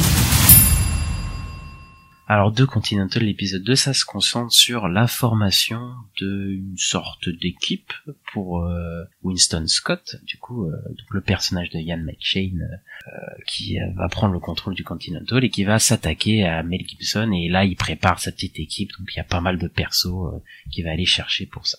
D'ailleurs, la semaine dernière, on n'a pas parlé de l'intro musicale. L'intro musicale... De Continental. En vrai, la musique est sympa, le truc est sympa, mais même les visuels, mais ça fait un peu, j'ai l'impression que toutes ces intros, ils se ressemblent, tu sais, depuis Game of Thrones et Daredevil. Ah oui, oui, c'est toujours le même genre d'intro stylisé, ouais, comme ça, avec la même genre de musique. Et du coup, je trouve que c'est un peu impersonnel, mais c'est sympa. Mais voilà, c'était juste une petite note sur l'intro, parce qu'on n'en avait pas parlé. Oui, le générique, ouais. C'est ça. C'est vrai qu'il y a beaucoup de génériques comme ça. Mais je crois qu'il y a une boîte qui les fait, genre, je me demande si peut-être celui de Game of Thrones Daredevil a été fait par la même boîte, je sais plus, mais j'avais vu qu'il y a une boîte qui en fait plusieurs et ils se ressemblent un peu tous, sur le coup. Ouais, bah oui, c'est ça, quoi. Ouais, je vois ce que tu veux dire. Les génériques se ressemblent un peu tous, avec des effets visuels un peu similaires, ouais. Et là, bah, je commence l'épisode et je vois 1h20. Je me dis, 10 minutes de moins que le précédent. C'est ça de gagner. Et bah, je m'ennuie toujours autant. C'est peut-être même pire que le premier, j'en sais rien.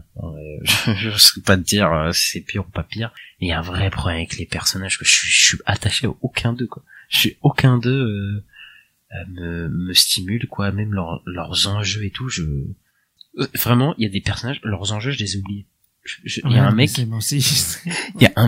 est dans le dojo avec eux, et je sais plus qui c'est.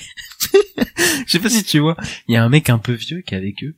Genre, il y a les deux, le frère à la sœur, et donc Winston Scott, et il y a un mec qui est avec eux, et je sais qu'il était là avant, mais je saurais pas te dire c'est qui. Sauf qu'au bout d'un moment, il sort un, ton frère m'a beaucoup aidé, et tout, pour le dojo et tout, mais j'arrive pas à me souvenir qui c'est ce mec. J'étais en mode, mais la série, il y a tellement de personnages qui te fait oublier les trucs et tout. Le seul personnage où là il y a un peu de truc, c'est qu'elle a un côté un peu émotionnel, c'est la petite amie de son frère qui est décédé, ouais, dans l'épisode précédent, où elle a des flashbacks, bon, un peu grossiers, mais bon, où, tu sais, j'ai un peu d'empathie pour elle, voilà, quoi. C'est sympa, où elle bute des mecs, là, dans le cinéma. Bah, j'allais en parler tout à l'heure de ces trucs-là, mais je trouve qu'il y a un vrai problème de caractérisation de perso. À chaque fois, ils, ouais, présentent des persos, ils sont à peine esquissés, et là, il reste un épisode. Et je suis en mode, mais... Et là, cet épisode, ils t'en introduisent, mais alors plusieurs. Il me semble que le mafieux asiatique était déjà là dans l'épisode d'avant. Ah ouais? mais en fait, je crois qu'il a tellement pas de dialogue qu'il est pas là. Et là, ils font un petit truc sur lui, mais c'est tellement peu. Et je me dis, mais il reste un épisode. Genre, à quel moment ils vont le développer, ce truc-là. Et au bout d'un moment, il y a Winston qui va voir la reine des sans-abri. C'est-à-dire, elle rappelle un peu le personnage de, comment il s'appelle, de Laurence Fishburne dans les films. Un peu, ouais. Ça rappelle un peu ça. Mais en fait, il y a une scène, et puis c'est fini. Et en fait, tu la vois plus de l'épisode. Et je suis en mode, mais arrêtez d'introduire des persos comme ça pour rien, genre. Parce que ça se trouve, elle va revenir pour l'épisode 3, mais elle va revenir en 2 secondes, je suis sûr. Et puis voilà, quoi. Et il y a pas mal de trucs comme ça qui sont pas bien. La flic. Oh là là. La flic, elle est, au début. Et j'ai oublié déjà pourquoi elle est aussi obsédée par cette affaire, je ne sais plus. Je me souviens un peu pourquoi elle est. Et genre, il y a, au début de l'épisode, on a 10-15 minutes sur elle, et elle disparaît. Après, dans les 45 dernières minutes, elle est plus là, on la voit plus, de la série, quoi. Il y a un moment, vers le milieu de l'épisode, où elle est là, elle va voir l'autre flic, là. Chez lui, où il est chez sa famille. Enfin, il est en train de jouer avec ses enfants et tout. Mais après, on la voit plus, ouais. Et toi, les personnages, ils t'ont pas saoulé, enfin, pas saoulé, mais en tout cas, ils t'ont pas passé à travers, quoi. Ah bah complètement, hein. Sur le coup, il y en a aucun qui m'a attaché. Il y a aussi un violoniste là dans l'immeuble. Ah ouais, putain. Jeune là. Mais ça se trouve, il était dans l'épisode 1, on l'a pas remarqué. Tu crois? Non, mais c'est possible. Et ouais, non mais je crois que je vois de quoi tu parles avec le dojo. Fait que en tout cas, il y a à 20 minutes de la fin, il y a genre un arc qui s'enclenche, j'ai pas compris, avec la meuf noire là et ouais. Et sur le coup, j'ai dit, mais pourquoi vous racontez ça à 20 minutes de la fin? J'ai même pas compris qu'est-ce que ça venait nous raconter, sur le coup, vraiment. Attends, je vais te dire, vraiment, j'ai vu le truc hier, je me souviens plus c'est quoi le truc qui se passe. Qu'est-ce qui se passe? Bah, elle se bat contre, en fait, t'as un gamin. Ah oui, mais avec le mafieux asiatique. Ouais, ouais. Mais on a l'impression que ça a rien à voir avec l'intrigue. Bah, c'est ça. On a l'impression que c'est hors du temps, ce moment-là. On a l'impression que ça a rien à voir avec l'histoire, ça a 20 minutes de la fin, je dis, mais pourquoi il me raconte ça? Je comprends pas. J'ai pas compris pourquoi Mel Gibson il a tué le violoniste en vrai. Ah ça j'ai cru comprendre ça pour le coup. Ouais. Ça je pense que c'est parce qu'il aime bien posséder les gens et que comme le violoniste il a proposé à l'autre de partir, il a c'est comme un jaloux ah oui, okay, ouais. qui veut s'accaparer les choses, il est en mode il veut enfin te prendre à moi, enfin dans sa logique et donc du coup il le tabasse mais bon j'en parle, vas-y, continue. Ouais, non, mais sur le coup, ça a été compliqué. Ouais, je me suis ennuyé. Sur le coup, j'ai vu les minutes passer. J'ai regardé plusieurs fois la barre sur le coup du time code, quoi. Et ouais, c'est. Et puis ouais, bah le personnage que tu dis là, donc la femme qui va voir, ils te font tout un truc en mode. Waouh, c'est un fantôme et tout. Sur le coup, c'est super compliqué de s'intégrer dans son langue ou je sais pas quoi. En fait, il la trouve en 2 secondes. Ouais, ouais. J'ai fait, oui, d'accord. C'est très étrange. C'est pas si compliqué que ça, quoi, sur le coup. Non, mais oui, non, mais... Et ça aussi, on a l'impression que c'est pas dans le même... Enfin, ça a rien à faire là, quoi. Oui, c'est vrai. Je sais pas au final pourquoi. Mais en fait, il était là pour qu'elle l'aide, et je pense qu'elle va l'aider dans l'épisode 3. Enfin, si elle l'aide pas dans l'épisode 3, ça, c'est un truc de fou, comme c'est n'importe quoi, tu vois. Mais, je pense qu'elle va l'aider vite fait, mais c'est un personnage tellement esquissé, genre, je peux pas m'impliquer dedans, quoi. C'est comme le personnage aussi, tu sais, il y a une femme avec un masque, là. Oui.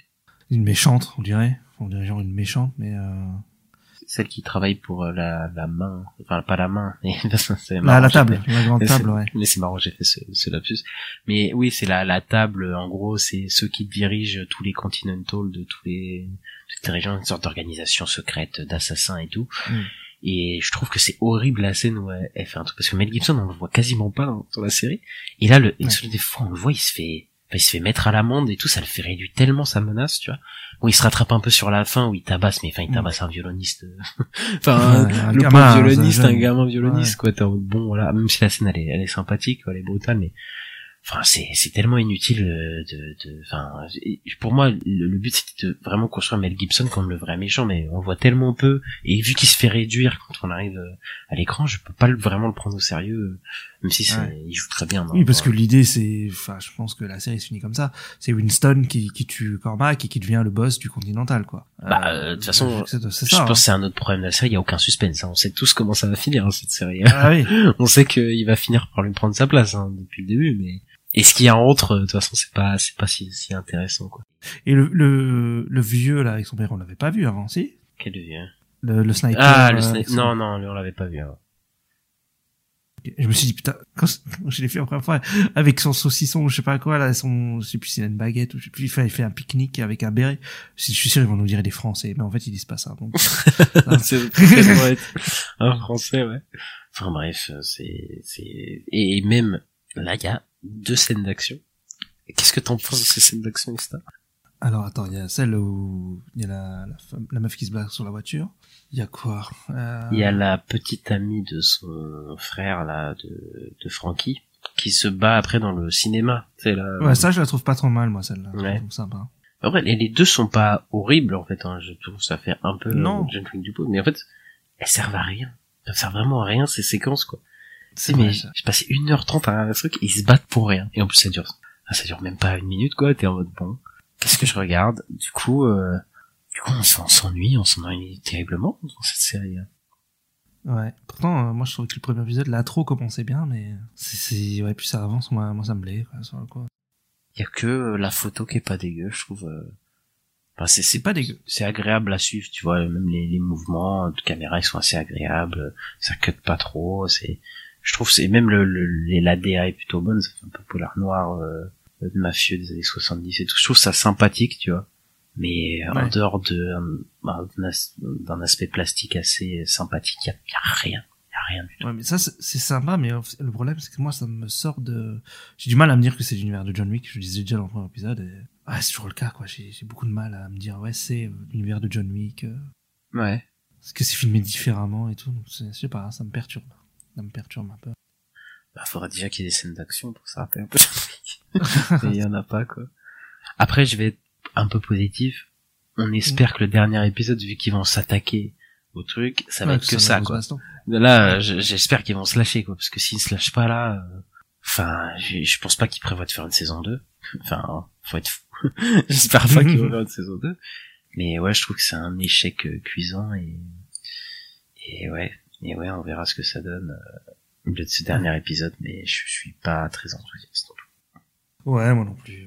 On verra, hein. Après, si c'est que de l'action, moi, ça pourrait être sympa. Mais, ouais. Si c'est pas encore que de la parlotte comme là, c'est tombé. La parlotte pour rien dire. Oui, en plus, c'est surtout ça. Encore, c'est Breaking Bad, c'est beaucoup de parlotte, mais c'est intéressant. Mais là, ou Succession, mais là, bon, ils disent pas grand chose, là. Sur le coup, ouais. En plus, il y a 500 plans, j'ai l'impression, j'arrive plus rien à suivre. Je tiens à dire qu'Ista vient de comparer The Continental à Succession et à Breaking Bad. Et ça c'est fort. Ah, j'ai pas, bah, je parle des bonnes séries, quoi. Ouais. Ouais, bon, après, moi, Succession, je sais pas si c'est je dis ça pour bien, croyez-moi, c'est génial.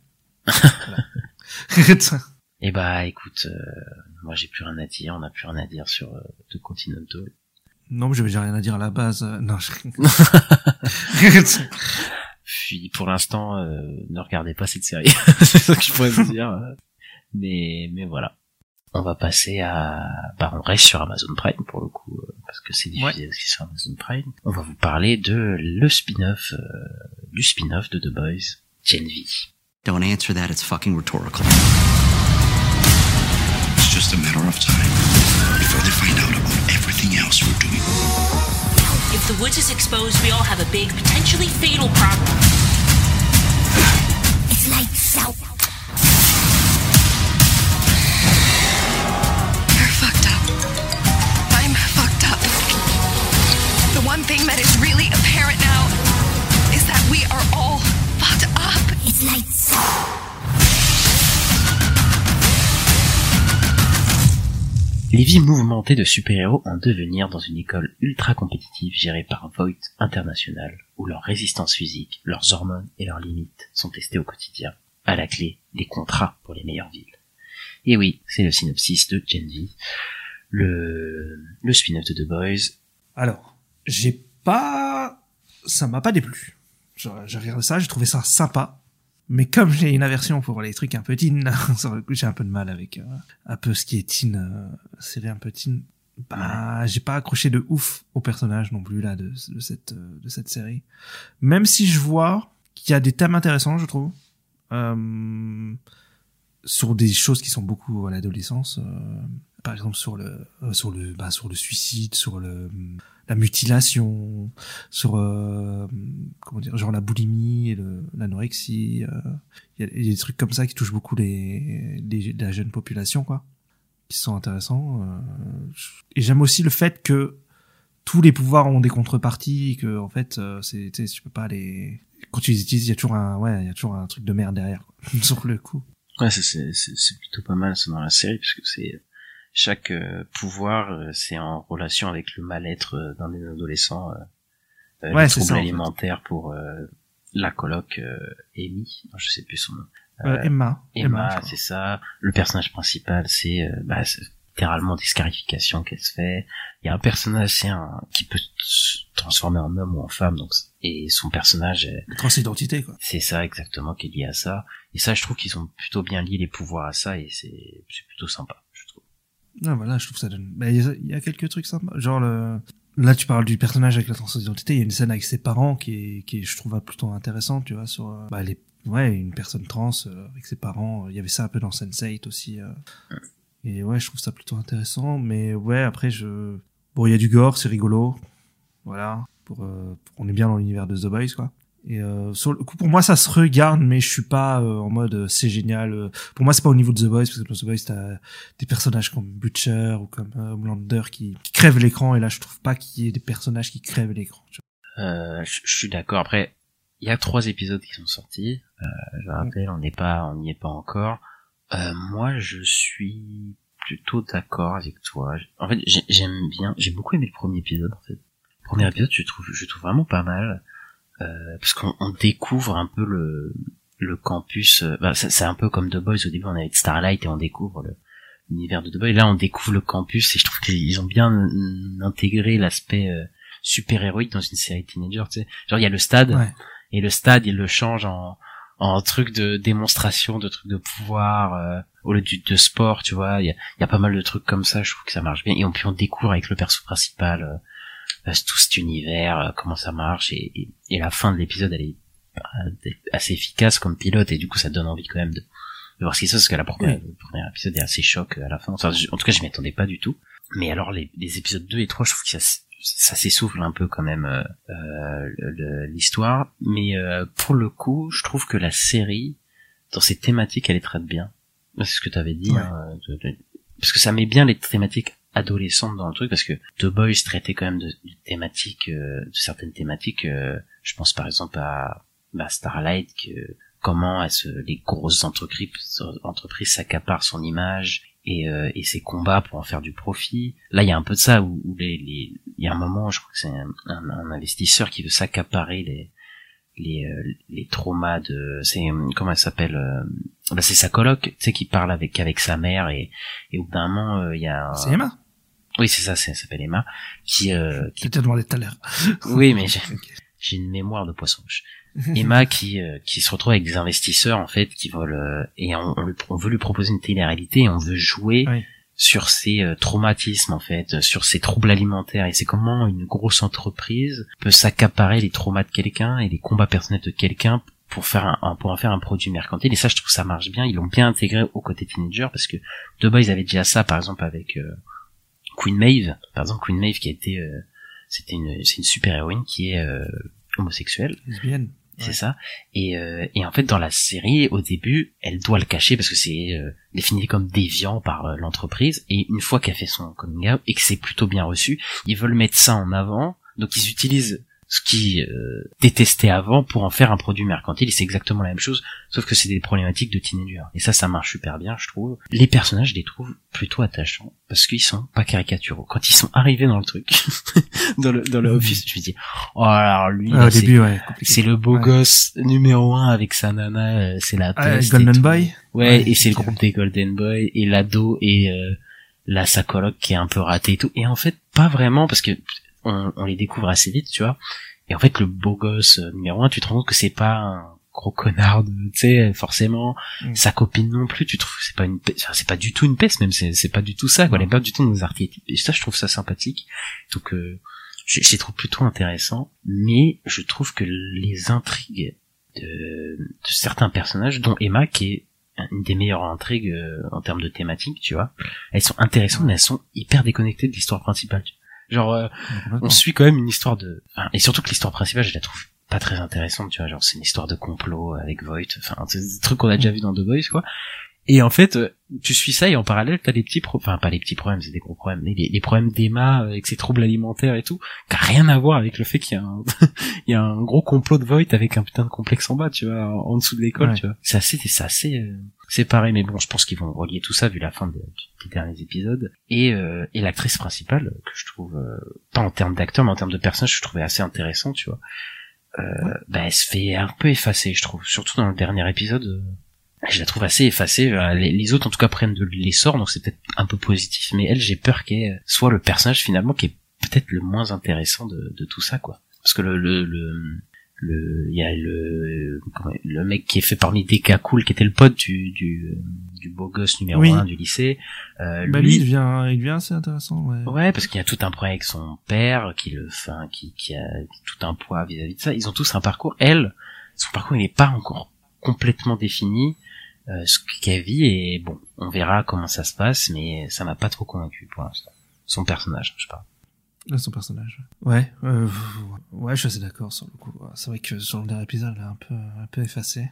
À voir après l'histoire avec sa sœur et tout. Mais, t'as pas eu ça que le premier épisode, enfin, en tout cas, ça allait un peu en descendant quand même. Si, ouais, si.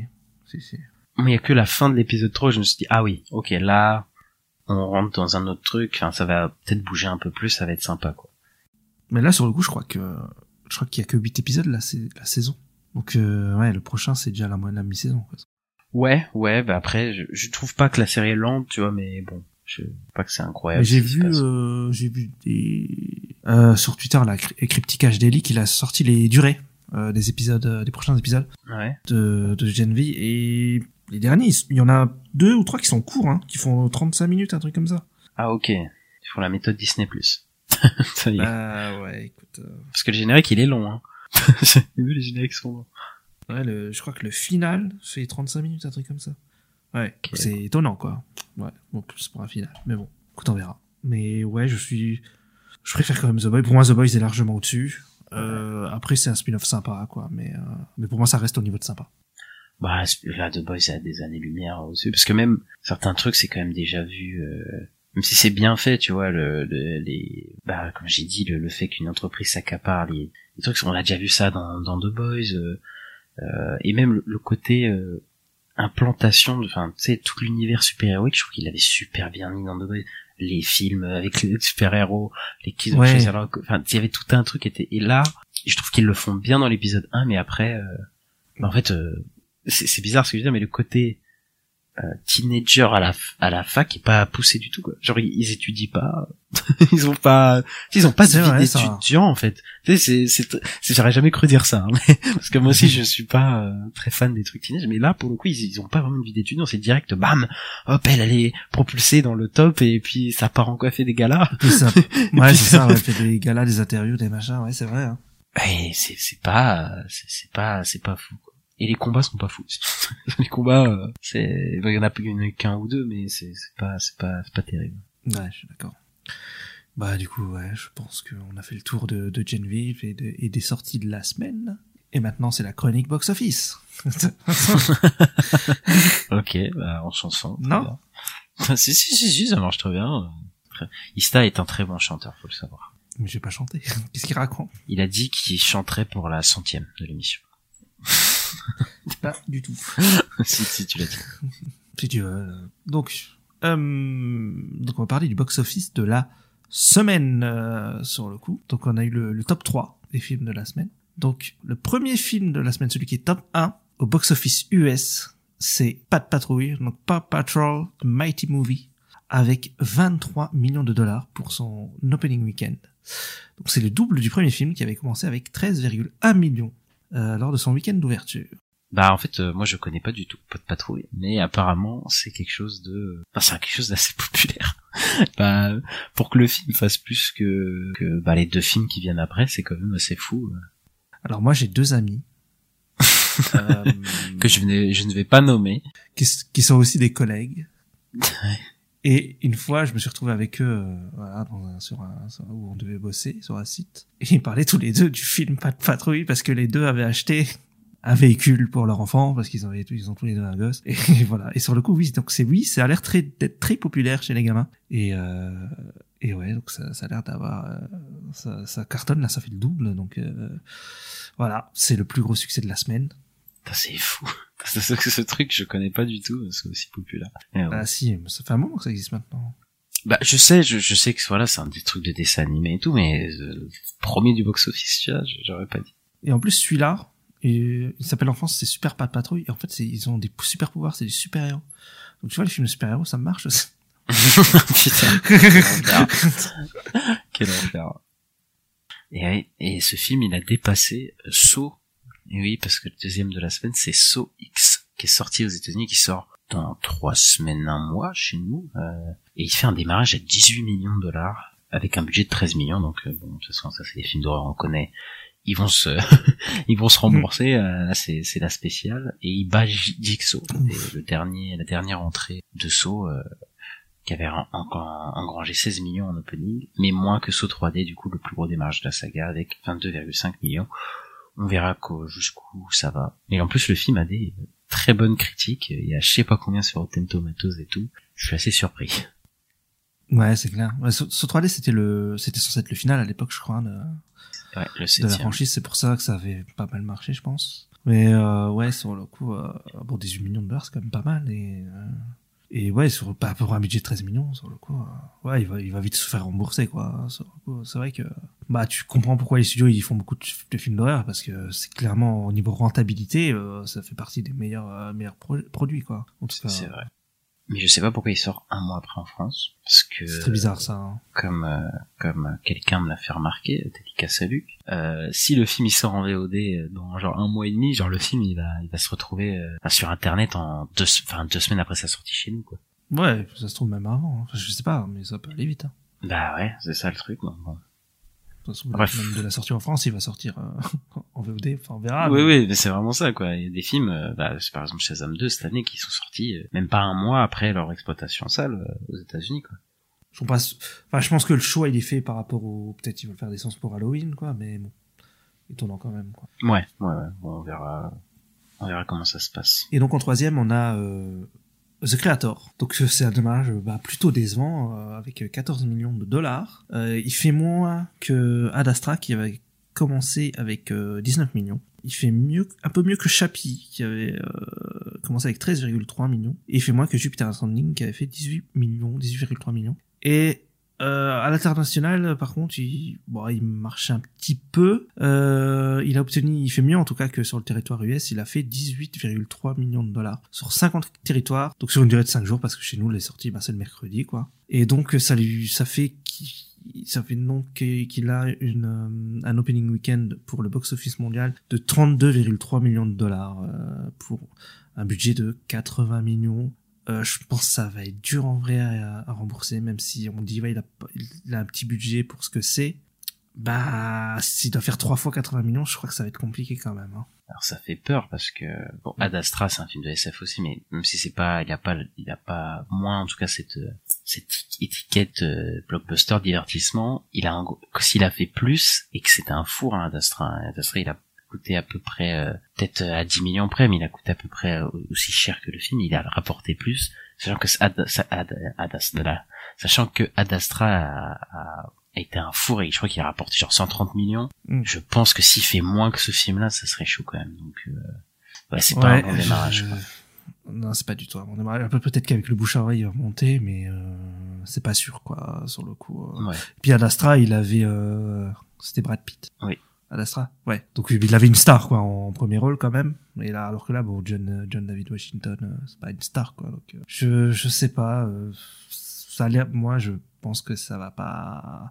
Parce que là, il fait moins qu'un démarrage qu'un Shazam ou quand même Blue Beetle, hein. Donc... Ouais, bah après, ouais, bah c'est dommage. Il a pas pu avoir la promo aussi, ouais. Qu'il aurait pu avoir. Je pense qu'avec de la promo, il serait remboursé le film s'il avait pu. Donc, donc bon, c'est chaud, quoi. Parce qu'il y a Gareth Edwards qui a fait des interviews. Moi, j'en ai vu quelques-unes passer. Donc, il y a Gareth Edwards qui fait des trucs. Pas comme il y avait des grèves, il y avait que lui qui pouvait faire vraiment la promo du film. Mais ouais, sur le coup, bon. C'est pas très encourageant, moi, je trouve. Et puis même, les studios aussi voient que ça marche pas, alors que là, c'était un truc original et tout. Ouais. Bah, ils vont se dire, on va continuer à faire des suites, des franchises, tout ça, quoi. Donc, bon, dommage. Ouais, ça fait peur. Après, bon, faut voir si peut-être ça va... C'est comme cause de grève, ils vont pas trop... Bon, de toute façon, je dis, ils vont pas trop, ça fait 20 ans qu'on n'a pas de produits originaux, donc dans tous les cas, ça va pas changer grand chose, je pense à la vision des studios, à ce niveau-là, mais c'est dommage, parce que le film, il est fini, pour le coup, et il est beau, et je trouve que c'est un des meilleurs blockbusters de là, c'est dommage. On est d'accord. Et sur le coup, bon, dans le top 10, il y en a qui est 9e, et qui est récent, sur le coup, c'est un énorme flop. Alors, pour son second week-end, donc c'est Expandable 4, qui pour son second week-end, donc il a fait seulement 2,5 millions de dollars. Et il est actuellement à 13,3 millions, donc sur le box-office US. Et ça fait 2 millions de moins que le box-office du premier week-end de Expendables 3. Et on estime donc une fin entre 16 et 19 millions de dollars pour le box-office US, alors que le film a coûté un budget de 100 millions de dollars. Ouais, donc celui-là c'est compliqué, hein. Ouais, celui-là c'est mort sur le coup. C'est très chaud. Nous on l'a dans une semaine ou deux. Je ne sais plus quand il sort, parce que je crois qu'il sort pas la semaine là. Il doit sortir la semaine d'après, il me semble. Ce projet, de toute façon, je crois que tout le monde s'en fout. Je crois que les studios aussi, vu le marketing, s'en fout. Et je crois que même les acteurs, ils s'en foutent, parce que quand j'ai vu la bande-annonce, je crois qu'ils étaient pas drôles dedans. Donc, et ça a l'air d'être un cauchemar, ce film. On vous en parlera peut-être sur la nuit des sorties, quand il sort, si on a le courage. Parce que je sais pas si on a le courage. Je sais pas. Mais ouais. J'ai même pas vu le 3, moi. Bah, t'as pas besoin, hein. Pas besoin de voir, il était pas fou. Voilà, pour le box-office de la semaine, c'est rempli de flops, qui voilà, mais aussi à part pas de patrouille, c'est vrai, et SO10 qui arrive, qui va sûrement tout défoncer aussi, mais il y a quand même pas mal de flops. Et on va passer aux sorties de la semaine prochaine, Ista. Oui, bien sûr. Ouais, moi j'ai un petit film qui m'intéresse la semaine prochaine, pas la semaine qui arrive. Mais tu l'as déjà vu. Effectivement, mais c'est pour ça que je voulais faire un petit suspense et tout. Ouais, ça s'appelle Le règne animal de Thomas Kelly. Je sais pas comment dire son nom. Je suis désolé si je l'écorche. Qui avait fait Les Combattants. C'était un super film avec Adèle Haenel sur un genre de passage à l'âge adulte. Et ici, on retrouve Le règne animal. Donc, c'est un film de science-fiction français. Et oui, parce qu'on en fait aussi en France. Alors, en fait, Le règne animal, c'est l'histoire de Romain Duris et son fils qui sont dans un monde où il y a des humains en tout cas qui se transforment, qui mutent, et en animal en fait. Donc il y a un personnage qui va se muter en genre de faucon, donc il va avoir des plumes et il va commencer à se transformer en animal tout simplement. Et dans ce genre de monde là, donc c'est un film de SF, il y a son fils qui va développer une mutation du coup, et on va suivre le fils qu'on va découvrir se transformer petit à petit. Et c'est un genre de film qui parle du racisme, donc ces personnes qui vont être qui vont subir ces mutations vont subir, mais aussi c'est aussi un passage à l'âge adulte avec le personnage du fils. Et c'est un super film de SF, parce que déjà tous les effets spéciaux sont des effets pratiques, quoi. C'est du maquillage en tout cas, et c'est des prothèses, et c'est super bien fait, hein. Même il y a quelques séquences où ils utilisent des effets spéciaux numériques, mais c'est franchement c'est quasiment invisible, quoi. Ça vaut vraiment le coup d'aller le voir. Il est super le film, et je pense qu'il va plaire à tout le monde, donc j'encourage les gens à le voir. D'accord, ben je suivrai ton conseil et j'irai le voir. C'est vrai. Voilà. Qu'est-ce qui sort aussi la semaine, cette semaine? Eh bien, il y a du Marvel, sur le coup. Ça faisait un petit moment. Donc, moi, ça me fait toujours plaisir d'avoir un peu de Marvel, donc voilà. Il y a la saison 2 de Loki qui arrive vendredi. Donc, c'est la suite de la saison 1. Et on espère que ce sera bien, parce que l'année Marvel, j'avoue que cette année, l'année Marvel est pas ouf. Parce que sur 3 projets qu'on a eu, il n'y en a que un de vraiment bien. Parce que Ant-Man 3, c'était pas terrible. Secret Invasion, c'était pas bien. Et Guardian, c'était chouette. Donc, on espère que Loki saison 2, qui est considérée aussi comme la série Loki comme la meilleure série MCU, on espère qu'elle va continuer à garder cette qualité-là, quoi. Et moi, j'ai assez hâte de voir, de retrouver Owen Wilson et Tom Hiddleston, parce que Tom Hiddleston aussi, je le trouve génial, voilà, j'adore. Et puis, il y a des nouveaux comme Kaiju Kwan, j'ai hâte de voir, et ouais, moi, je suis très chaud, j'ai hâte que ça commence. Bah oui, on vous en parlera la semaine prochaine, très certainement. Ouais. Enfin, du coup, oui, la semaine prochaine, on vous parlera de la fin d'Ahsoka et le début. Et le début de Loki. Ouais, exactement. Et ça va, c'est Marvel. J'aime ça. C'est ça. Ça, c'est les trucs préférés d'Ista. Écoute, il y a aussi Lupin, la saison 3, qui sort sur Netflix. Alors là, je suis plus dubitatif sur est-ce que ça va être bien ou pas, parce que j'ai vu les 2 premières parties de Lupin. J'ai pas été conquis, disons, par ces saisons-là. Le jeu d'acteur, même l'action, tout ça, la tension, je trouve, c'est même l'histoire, j'étais pas très fan. Maintenant, ça se regardait, c'était Omar Sy, j'ai un peu de sympathie pour l'acteur. Je sais pas si je regarderai, mais je regarderai peut-être, et on verra. Je me rappelle que la saison 1, elle avait cartonné, et que y a des gens qui achetaient les bouquins, tu sais. Oui. C'est devenu pas et tout. Avec les polémiques nulles aussi, on s'en souvient. Oui. C'est souvent comme ça avec les saisons 1, j'ai l'impression. Je me rappelle que The Witcher aussi, ça a fait acheter The Witcher 3 à pas mal de monde quand ça avait commencé et tout. Mais... Ouais. À voir si... J'ai l'impression qu'ils ont du mal à... j'en parlais déjà, je crois, la dernière fois. Que Netflix, ils ont du mal à garder les hypes sur leurs séries. Là, Lupin, je trouve que, ouais, on s'en parle pas beaucoup, en tout cas. Donc, à voir. Après, faut savoir, c'est les Américains surtout qui étaient à fond sur la série. C'était là-bas qu'elle avait cartonné de fou. En France aussi, mais pour le coup, c'était surprenant qu'aux États-Unis cette série marche de fou. Donc, faut voir ce que là-bas ils vont. Parce que je crois qu'ils l'aiment beaucoup, comme Emily in Paris ou des trucs comme ça. Donc peut-être que ouais, ça va cartonner. Écoute, on espère pour Omar Sy. Ouais, mais pour ma vision, je sais pas si c'est bien, quoi. Enfin bref. Bon voilà. C'est fini pour cette semaine. N'hésitez pas à lâcher les 5 étoiles, le pouce en l'air, à nous suivre sur les réseaux sociaux, donc la nuit des sorties sur Twitter et sur Instagram. Exactement. Faites tout ça. Et voilà, on se retrouve la semaine prochaine pour les prochaines sorties et les prochaines battues.